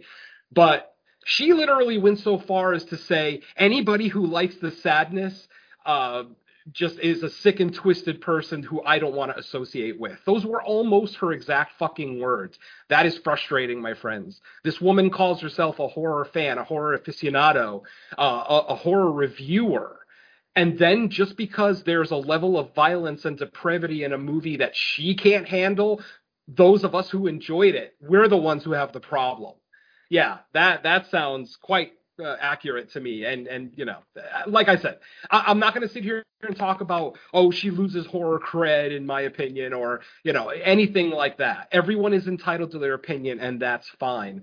But when you're going to condemn a piece of art just because you personally couldn't handle it, and then actively tell your listeners, oh don't watch this, this movie offers no value whatsoever. Nah, nah, fuck you just absolutely fuck you straight in the face. I, I don't I don't like that. I, you know, like I said, be yeah, honest. Give your own opinion. Like if Mike would have came here and said he hated this movie, I, at least I know Mike's not going to sit here and try to tell people not to watch it or c- to condemn the movie as a piece of trash. You know, I, I that this is why I work with the podcasters I work with none of us are 100% objective. It's incredibly hard to be, but at least we try to be. And as much as I've talked about some of the movies that I've hated over the years, and longtime listeners know, you know, episodes like Greta, um, Black Christmas 2019, where I've just gone completely crazy, I still would never say, don't watch this movie. This movie has no value. Or if you like this movie, you're an idiot. Like I, statements like that will never leave my lips. And, you know, fans, listeners hold me to that because you know it's something I take a little bit of pride in, and yeah, I, yeah, I just can't believe. Between, there's a difference when something's not uh, someone's personal cup of tea and saying anyone who likes it, there's something wrong with them. Yeah, I mean, we had this all about 10 years ago with the Serbian film, a Serbian film. It's the exact same thing. People can't get past the debauchery of the film, so they just condemn it, but then don't recognize the masterful filmmaking because it's the same. I have the same opinion of a Serbian film. A Serbian film, if you can get past the awful, awful shit that happens in that movie, it's a beautiful film. It actually makes Serbia look somewhat nice. Beautiful filmmaking, nice cinematography, a great score. Pretty much the same things I've said about this movie. But again, I've had people literally tell me I'm sick for enjoying that movie. And it's like I, I, don't see, you know, it's entertainment, it's art, it's fiction. I don't understand why that makes me sick, or why someone doesn't want to associate with me anymore because of it. It, it just that that really bothers me. That that kind of hypocrisy just bugs me because I mean these horror fans, these horror reviewers, they're saying this without even the slightest bit of irony that our genre has been treated like this for since its inception. I mean, think about the 20s and 30s. You know, Hollywood they looked down at horror films. It was always the B movie, the the the silly thing that an actor did if they had the time or needed money. You know, it wasn't until maybe the 60s or the 70s where horror was really being recognized as a legitimate filmmaking technique. And I am incredibly sorry I've gone off on this tangent, folks. I just realized that yeah, I haven't spoken anything about the sadness in like 10 minutes. I genuinely apologize, but like I said, some of the reviews that I've watched for this are, are just disheartening. They're disappointing. That you know, they're sad. It, it just makes me really sad to think that there's people like this out there, but whatever. So so, okay, back to our glorious movie. um, after Kat finally dispatches the businessman and literally just leaves him a mound of flesh on the floor, a door suddenly opens right next to her, right next to the businessman's body. And what we see is a man in a full hazard suit, like a hazmat suit, completely covered up. Um, and he basically pulls a gun on Kat and forces her to come into the room he chains her up to a shower and then like kind of forces her to wash all the blood and tissue off of her that she has on her then you know once she's chained up and under the water then in his infinite wisdom he decides to tell her oh by the way i'm a virologist. I'm studying the virus. You know i'm trying to find people that are immune so that you know potentially we could use their blood to create a serum or a vaccine or whatever the case may be. Um, i've heard a lot of people talk about this scene kind of bringing the movie down or kind of halting the action to a complete stop. Um, and I can see that point. If if you feel that way, fine. I'm not going to argue with you. But don't forget, we just had our big bad killed. Our big bad was just smashed in epically glorious fashion. I need a breath. I was laughing and cheering so goddamn hard during that scene. I need a break. So the filmmaker gives us this little scene where a virologist basically lets Kat know, you know, that he's been looking at the virus, that he knew something was going to happen. Oh, and then when he when the virologist takes his mask off, guess who guess who it is? It's the guy from the newscast earlier or the internet cast that uh, that Jim was watching on his phone that that where he was talking about, "Oh, I think this virus is going to mutate it has uh, the most similarities to rabies, and you know we need to take this seriously. And of course, the host of the show is kind of you know making fun of them. You know, why should we believe you? No, there've been no deaths, there've been no reported cases, blah blah blah. Anyway, so our virologist basically forces Kat to take an injection. Against her will, he injects her with the Alvin virus, with the strain of the virus that's turning people um, into um, you know, the infected monsters that they are now. Um, he decides to do this because when she walks into the room, she's completely covered in blood. The businessman's blood and guts and hair and everything else, and she's just covered in it. And he has the idea that, oh, well, she hasn't turned yet, so maybe she's immune. So he decides to give her a shot of the virus directly into her neck and then basically says, Well, I'm going to give you a couple of minutes. If you haven't turned, then you and I are going to take a helicopter and get out of here and get to a medical facility so that they can synthesize some kind of vaccine from blood. Or if you do turn, then I'm very sorry, but I'll have to kill you. And we wait a couple of minutes and he's talking, you know, kind of back and forth, talking about what his plan is and blah, blah, blah. And while he's doing this, Kat still has her phone with her. Even though he stripped her of her clothes, she somehow cleverly was able to hold on to the phone that she stole from Little Worm. And she's able to send a text to Jim, basically letting him know um, I'm in the hospital, I'm in the maternity ward. There is a virologist here holding me hostage. Be careful, he has a gun. And then what we see, we don't actually see Jim's upper body. All we see is his lower body. And and what we see is he drops the phone. He just drops it on the ground into a puddle and starts walking towards the hospital. We see the hospital in the foreground of the shot, um, which seems odd that he would just drop his phone and you know go into the hospital. But you know we can assume that he's concerned for his girl and wants to get in there as quickly as possible, whatever the case may be. Um, so basically after uh, after the virologist realizes that she's not going to turn and that she is immune to the virus, uh, that's when he makes the decision. You know, okay, we're gonna we're gonna have to get out of here and uh, you know synthesize a, a, vaccine from your blood, blah blah blah. And he ends up letting her go uh, and basically leading her, still at gunpoint, by the way. Oh, and I forgot to mention, he does mention that the gun, uh, it's it's it's a 3D printed gun. So it's not like an actual all metal, you know, handgun. It's 3D printed. It still works, mind you. He does use it a couple of times. But I did want to put that point out there for uh, the next scene. um, so, like I said, he is uh, leading Kat out of the maternity ward. Oh, oh God, I, I skipped the fucking infected baby, which is goddamn nightmare fuel. Um, yeah, during this scene with the virologist, they actually they actually find out that he killed all the babies in the maternity ward because the infected were going were trying to break into the maternity ward to basically kill and you know do whatever whatever awful thing their minds thought of to these babies. He claims that he killed them all to put them out of their misery because the infected would have done much much worse things to them. But at one point when kat takes her clothes off and puts them in like uh, you know one of those uh, uh, contamination bags. Something is, uh, yeah, biohazard bags, yeah, exactly. Uh, human waste, human you know tissue, blah blah blah. She opens it. She put to put her clothes in there, and there's something moving in there, and she starts to realize, oh shit, I'm in the maternity ward. she goes into the in, into the basket moves the clothes and we see an infected baby and I don't know about you guys but that image of that baby fucking affected me um, you guys remember earlier in the episode I talked about happy puppet syndrome. Please do not look it up. Um, that baby was a perfect example of what real life happy puppet syndrome looks like. And my friends, it, it affected me. I actually paused the movie this last time I watched it when that image came by because it, it's not the most, yeah. it, it's not going to work for everybody. I understand that, but it, it, it, it affected me greatly. What were you going to say, Mike? No, I was just like ah, yeah, uh, it, it definitely affected me seeing that baby.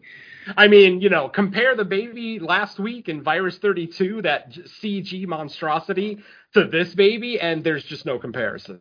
This baby is so much more nightmare fuel than what we got last week. Oh, and then I did forget to mention, by the way, uh, you guys remember, it, for those of you who were with us last week, you remember that I had a major problem with the ending of Virus 32 because as soon as they kill their big their big bad, the movie's over. The movie literally ends. The sadness does it right. They kill the big bad, yes, but they understand that there's more story to tell because there's still the story of Jim and Kat. You know, we still want to see them get together. We still want to see what happens when they get together. So, um, kudos again to the sadness for not making the mistake Virus 32 ended up making. Um, anyway, back to the movie. Our virologist is um, leading Kat through the hallway. Kat looks down at the body of the businessman that she freshly demolished just a few minutes earlier, and she sees a blood imprint on the ground of the axe that he was carrying, the axe that he's been carrying since he got it in the subway station. Um, and she basically out loud says, Where's the axe? Now, obviously, the virologist has no idea what she's talking about.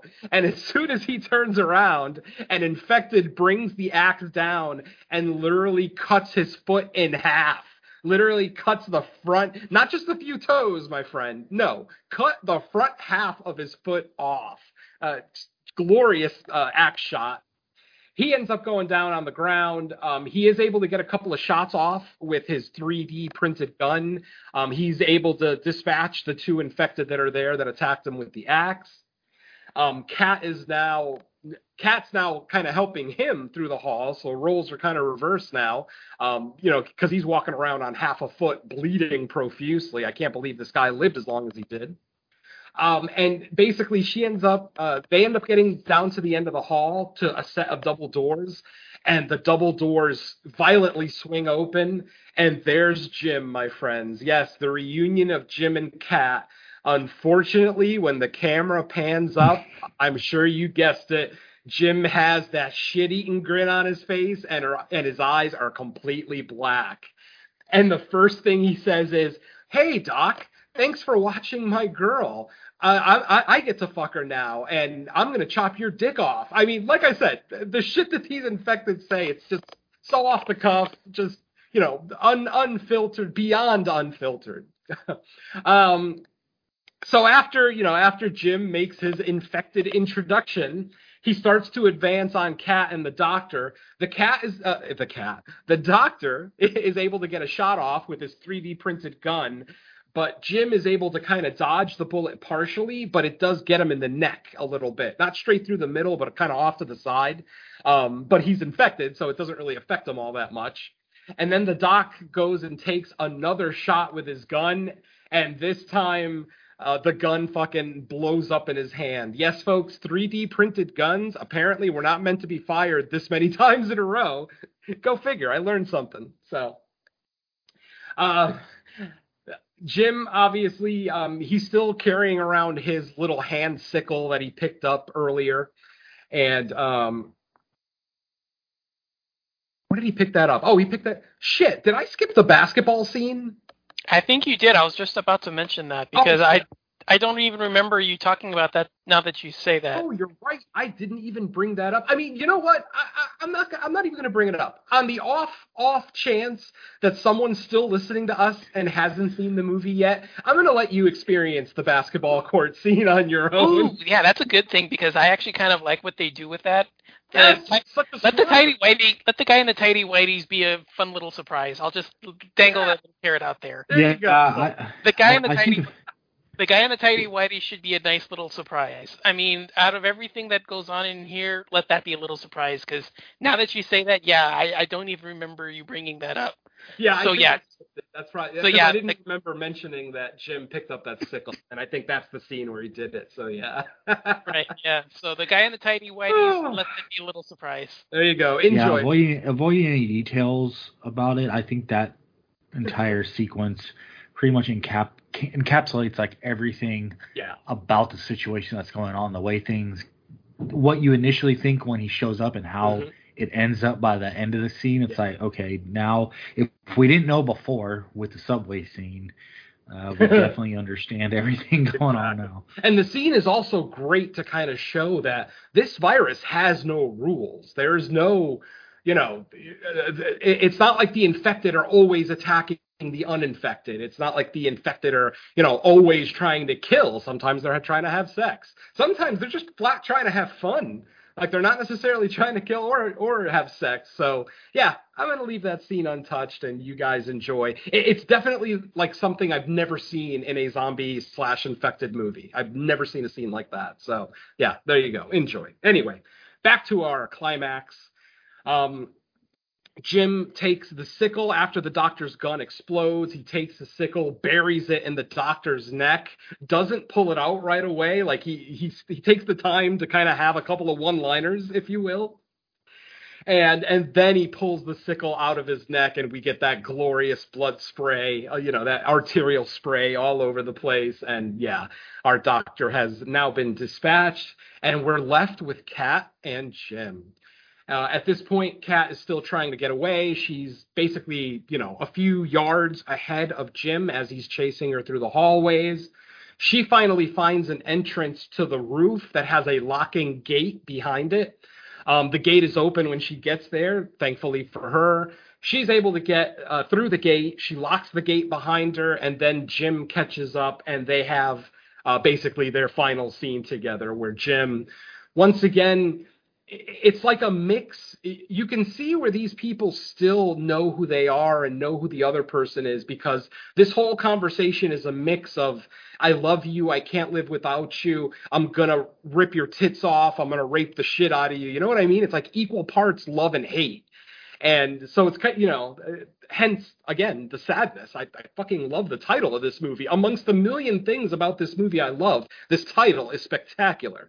When you really think about what the infected are going through inside their head, the fact that they know what they're doing, they just can't stop. They have no inhibitions. You know, they, they're they're slaves to their baser instincts. So yeah.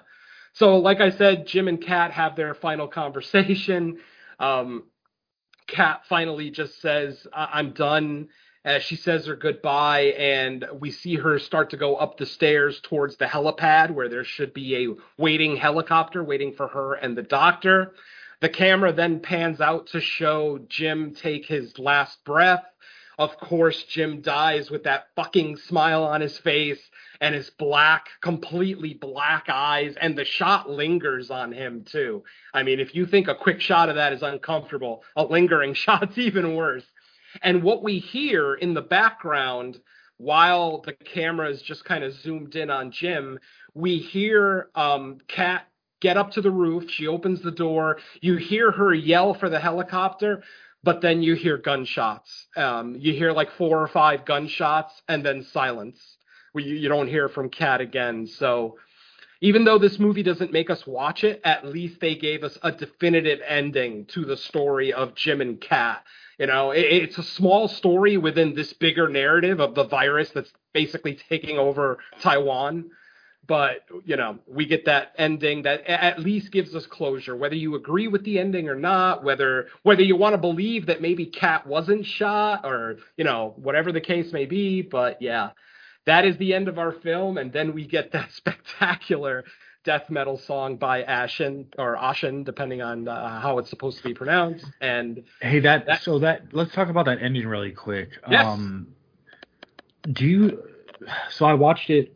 I, I watched the movie a couple times, and la- the second time, I tried to pay attention to her and like between her running up the steps and when we start hearing the gunshots. So are you? Are we to take it as she gets up there? and she actually turned and that's where they shot her or she goes up there to get rescued and they just have orders to like shoot on sight or is it Uh, ambiguous or what do you think Uh, I'm shoot on sight. thinking- I, I'm Yeah. thinking shoot I'm on thinking sight. since the doctor, like it was because the doctor had called them for the ride and said that it was going to be him and another person. So when she comes out and there's she no comes out without doctor, the doctor okay. yeah, she comes out without the doctor. So it's like, is she infected? Like I don't even think the helicopter folks, uh, the helicopter crew, even took the time to find out if she was Yeah. infected or not. I think once they saw one person come through that door without the doctor, fuck it, shoot him and let's get out of here. yeah because it was Yeah, pretty quick Yeah, that was quick as my that was Mhm. my thing was shoot on sight. Yeah, that was my Yeah. thing. it's sad. It sucks. You know, I mean, obviously we're cheering. You know, we're kind of cheering for Jim and Kat to get together. You know, they're not the most hateable couple in one of these horror movies. You know, one of these young in love couples. Um, I had a little bit of problem with Jim and the whole vacation thing earlier in the film, but ultimately he does really make up for it. And even though you know he does end up getting infected. I still think it's a great story and a beautiful way to end this movie. You know, rather than just ending it on killing the businessman, um, the way certain people from Uruguay might have done. They give they give us that extra little bit of an epitaph, and ultimately the virologist scene. I mean, you can make an argument that it's not even really all that necessary. I mean, they could have figured out a way through that, um, and potentially even just cut it out altogether. I mean, you could have cut it out, saved five to ten minutes of runtime. But I don't hate the scene. I do agree with the people that say that it's kind of brings the movie to a halt.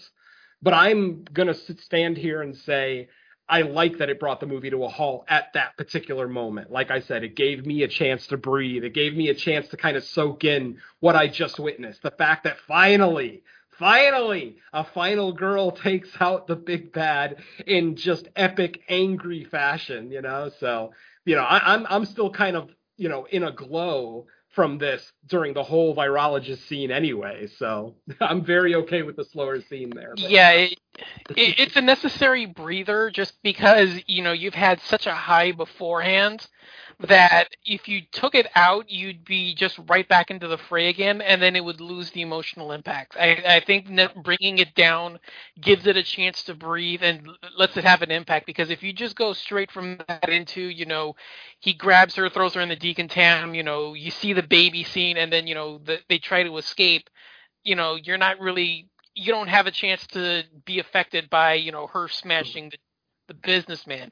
It gives it a chance to breathe and it gives it a chance to have an impact. Yeah. And I think that's what makes it work the most. Absolutely. Perfectly said, my friend. Yeah.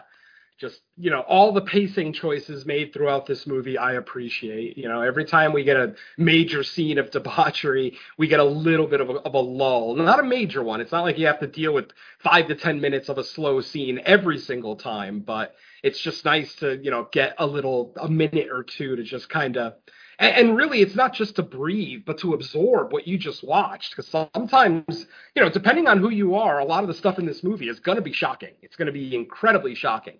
Obviously you know for somebody like us you know people like us who've been in the genre for a long time and have watched you know the the, the most depraved of the depraved um it, it, it may not be as shocking so much as just you know glee inducing is a word that I've been using a lot with this film. um, I and and folks, listen, I genuinely hope that anybody still listening to my voice doesn't judge us harshly. Um, you know, I already talked about how some people, you know, look at fans of certain movies.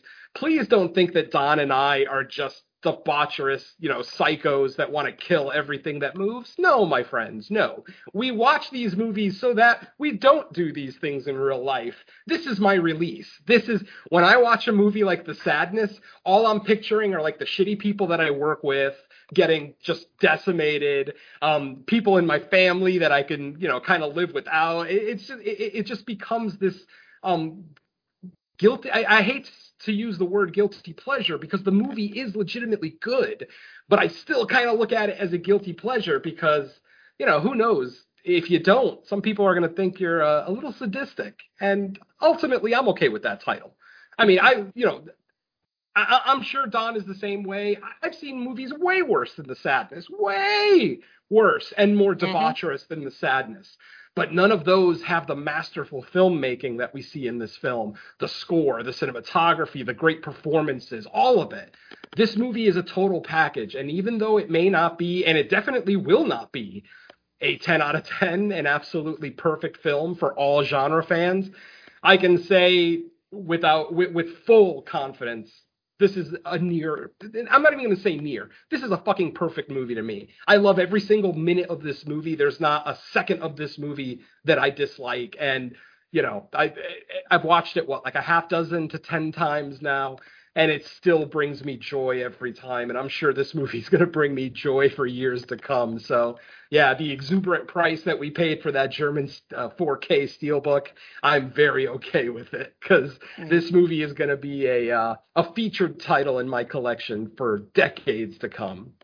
Guys, shut me up because I'm going to keep talking for hours about this movie.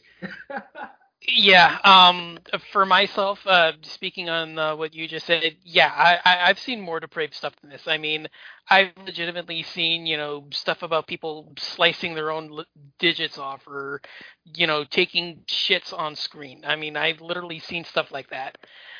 But the fact that you wrap what goes on in this movie, I mean, we you you heard it, you know, a couple of hours ago. There's an honest to you know there's an actual skull fucking that goes on in this and it's not the most brutal thing that happens. You take that kind of impact and you take that kind of debauchery and sadistic you know activity but you wrap it up in a technical package that's probably i would say just as much as anything that you know we got from Aster or Peele or uh, you know what's that other guy um, Eggers Mm-hmm. I'm not saying that he's, you know, in line with them yet because we've actually seen their follow-up films. You know, all three of them, we know what their follow-up film was after their debut. But you see the kind of package that this guy brought together, and he, you know, dived as head first and headlong into this kind of gleeful, you know, I mean, sadism and debauchery are just, you know, perfect terms he dived headlong into that, but wrapped it up in a you know a masterclass of technical filmmaking. I, this guy won me over for life with one film, and I I can't admit I I can't remember any other director since I've been a genre fan that's done that. I, I, I can't remember a time when I've seen a you know a debut film that impacted me this much, where hmm one viewing, I was almost ready to declare it in my top favorite films of all time, and it's legitimately gotten there on repeat viewings. Yeah, it's over the top in the best way possible with all of the, you know, aspects and technicalities and anything that you want to say being, you know, labeled a gorehound as you will. Yeah, there's enough of that in there to satisfy. But if you look beyond it, there's timely topical po- commentary on you know the state of the world at large living in a pandemic living with a virus that we don't know what's going on with it going to work and trying to you know accommodate what's going on while you know you've got these strange maniacs going around all over the place spreading this disease to anyone that they come in contact with. It's topical and yet there's also you know far more than that. I mean mike brought up you know tons of social commentary on you know toxic masculinity because i mean believe it or not it's almost always men that get infected in here. You don't i i rarely rarely remember seeing a woman that got infected beyond the opening girl who you know you saw her peel the guy's face off. Hmm. Beyond that i don't even remember there being a woman in, that was actually infected beyond you know maybe a couple in the The you know, orgy, yeah. Yeah, the orgy scene, or you know, a couple that are you know running random on the street. But all of the other main Mhm. villains that we see here were men. So I would imagine, you know, I mean, I'm not you know smart enough or you know tied into Taiwanese culture to you know speculate on what's being said there, but I would imagine there's something else in there that you know if there's anybody that knows more about it let us know because that's going to make this film sound even better to me because a gore film as gleeful and as brutal and as goddamn beautiful to look at as this is that has a brain with it I, I I don't know what else to say about that. I mean, this guy's he's somebody to watch. And yeah, I, I'm gonna follow you in saying, Mike, you know, shut me up because I could keep going. the last thing I'm going to say about this, literally the last thing, I promise, Mike. I watched the trailer after watching the film. You guys know I don't watch trailers before the movie.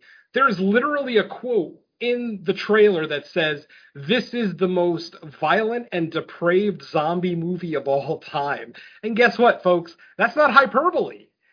Uh, 99 times out of 100, I would say you just wrote a check that that movie will never be able to cash. My friends, this movie cashed that check.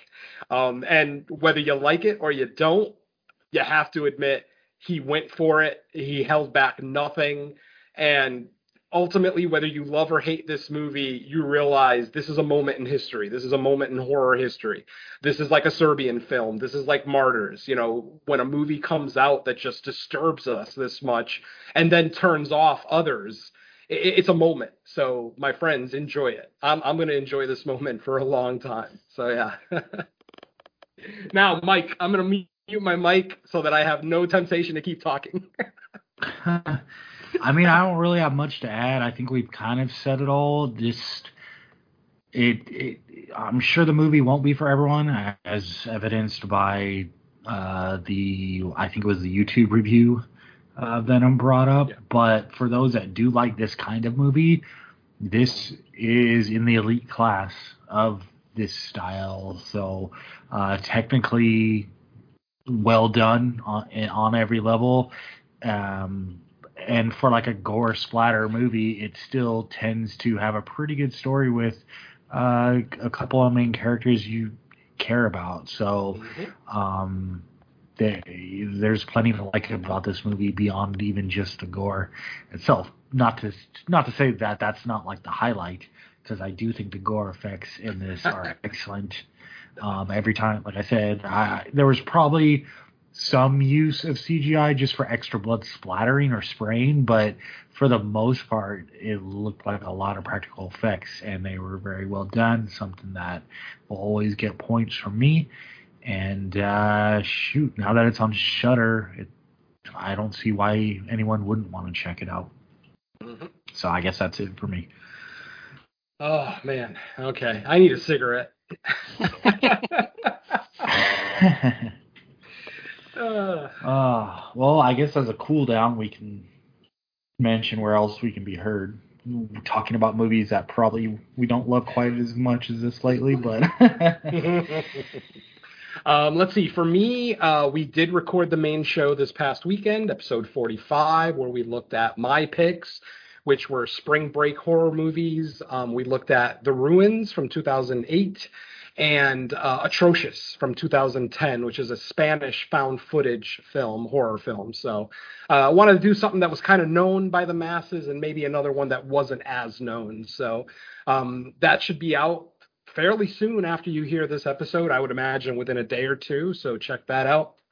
And um, Creature Comforts, No More Room in Hell presents Creature Comforts. We'll be recording episode nine this coming Sunday. We are going to look at Cloverfield. Yes, the found footage uh, creature feature um, that actually was nominated for some Oscars, effects Oscars if I remember correctly, but still an Oscar, you know, nominated movie. So that's pretty heavy for Creature Comforts. There you go. So that'll be the next episode of Creature Comforts. I would say look for that episode to be out uh, towards the end of the month. I'm not the fastest with editing episodes quite yet. I'm still learning, folks. Give me some time.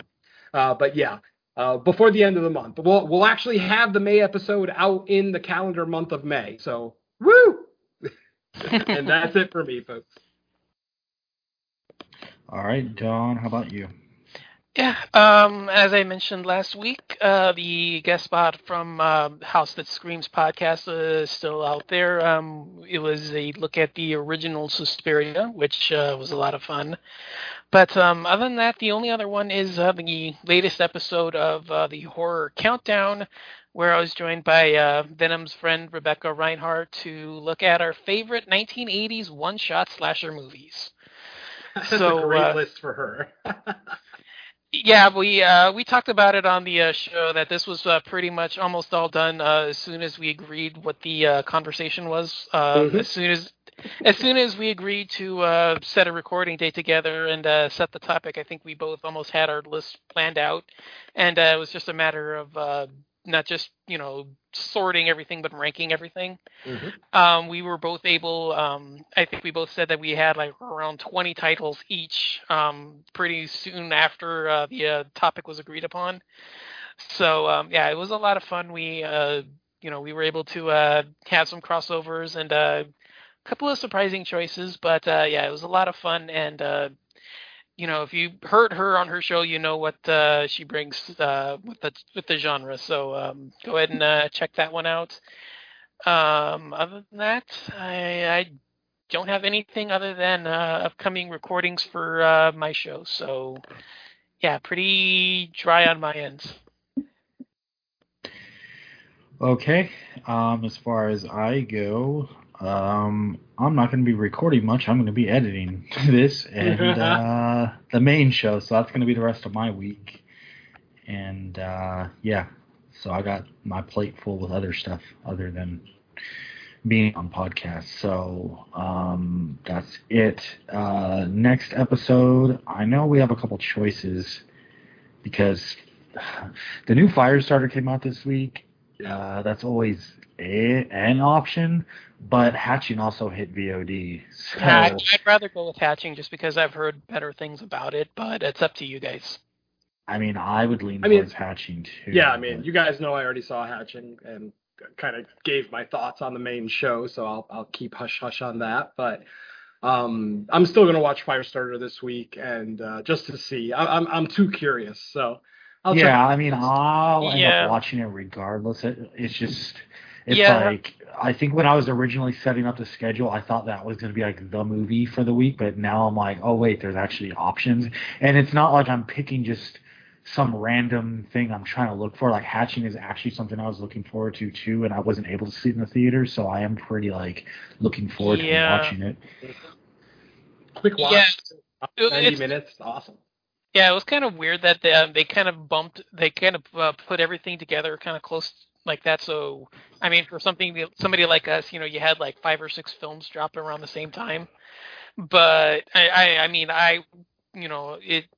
I, I'm one voice. I would lean towards hatching, but I, I still am curious about Firestarter. Just, I, I don't know about you guys, but I, I'm just curious to see what they do with it because I've seen the original once, and I don't remember like anything. All I remember is it Mhm. being Drew Barrymore and you know the other guy being Keith David. The, the white guy, no, David Keith. Damn it, I did it again. There you go. I was gonna say. I, I The again, yeah. yeah, I did it again. The white one, David Keith. See, yeah, I, I couldn't even remember the cast in the original, so that's how much the, it affected. Oh, hey, my favorite actor ever is in that movie, Mr. George C. Scott. So Mm-hmm. Oh, any, anything with yeah, him in it, I'm on board. yeah, Rainbow, right, or Reinhardt? Yup. Something like that, yeah. I- Yeah. It's been a while He's for me. and Yeah, him and Martin Sheen's Martin Sheen's awesome as well. he's Yeah. Yeah, he's he's the I, well, he's one of the villains. Yeah.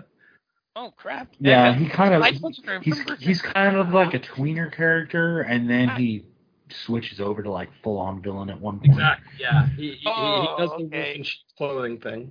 Yeah, like I said, I, all I remember is Drew Barrymore, David Keith, apparently now. Oh, and Heather Locklear, yeah.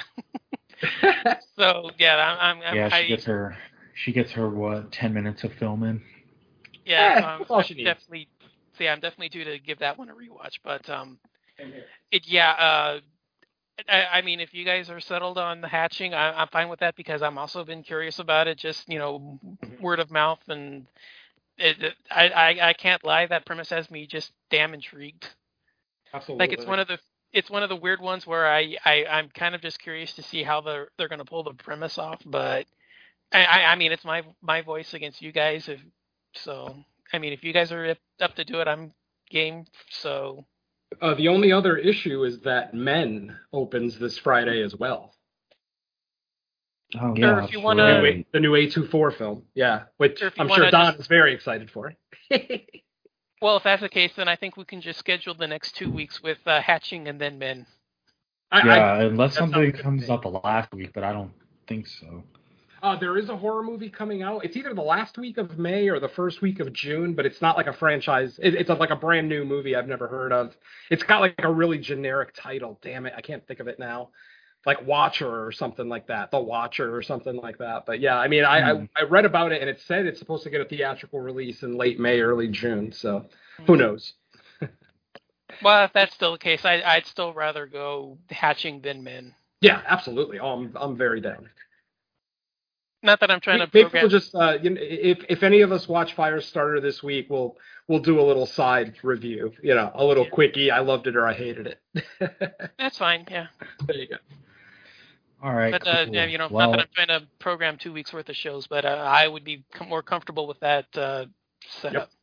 Absolutely. Yeah, so listeners, you're gonna get some combination of the movies we just talked about. Yeah, I think. I think obviously A24's Men is a guarantee. It's in the it's in the theater, um, and well, I can yeah. So we're gonna see that, and then we'll figure out the next one. I'm thinking it's gonna be Hatching, but uh, I just won't make it 100% at this point. So that's gonna wrap it up for this episode of Fresh Cuts. Uh, thank you everybody for listening. We will be back in less than a week since I'm getting this one out a little later uh, into the week. So uh, thank you, and we will catch you then. So let's say bye to the listeners. Later. Adios, folks, and don't forget, this is my kiss. I'm kissing you to death. Peace.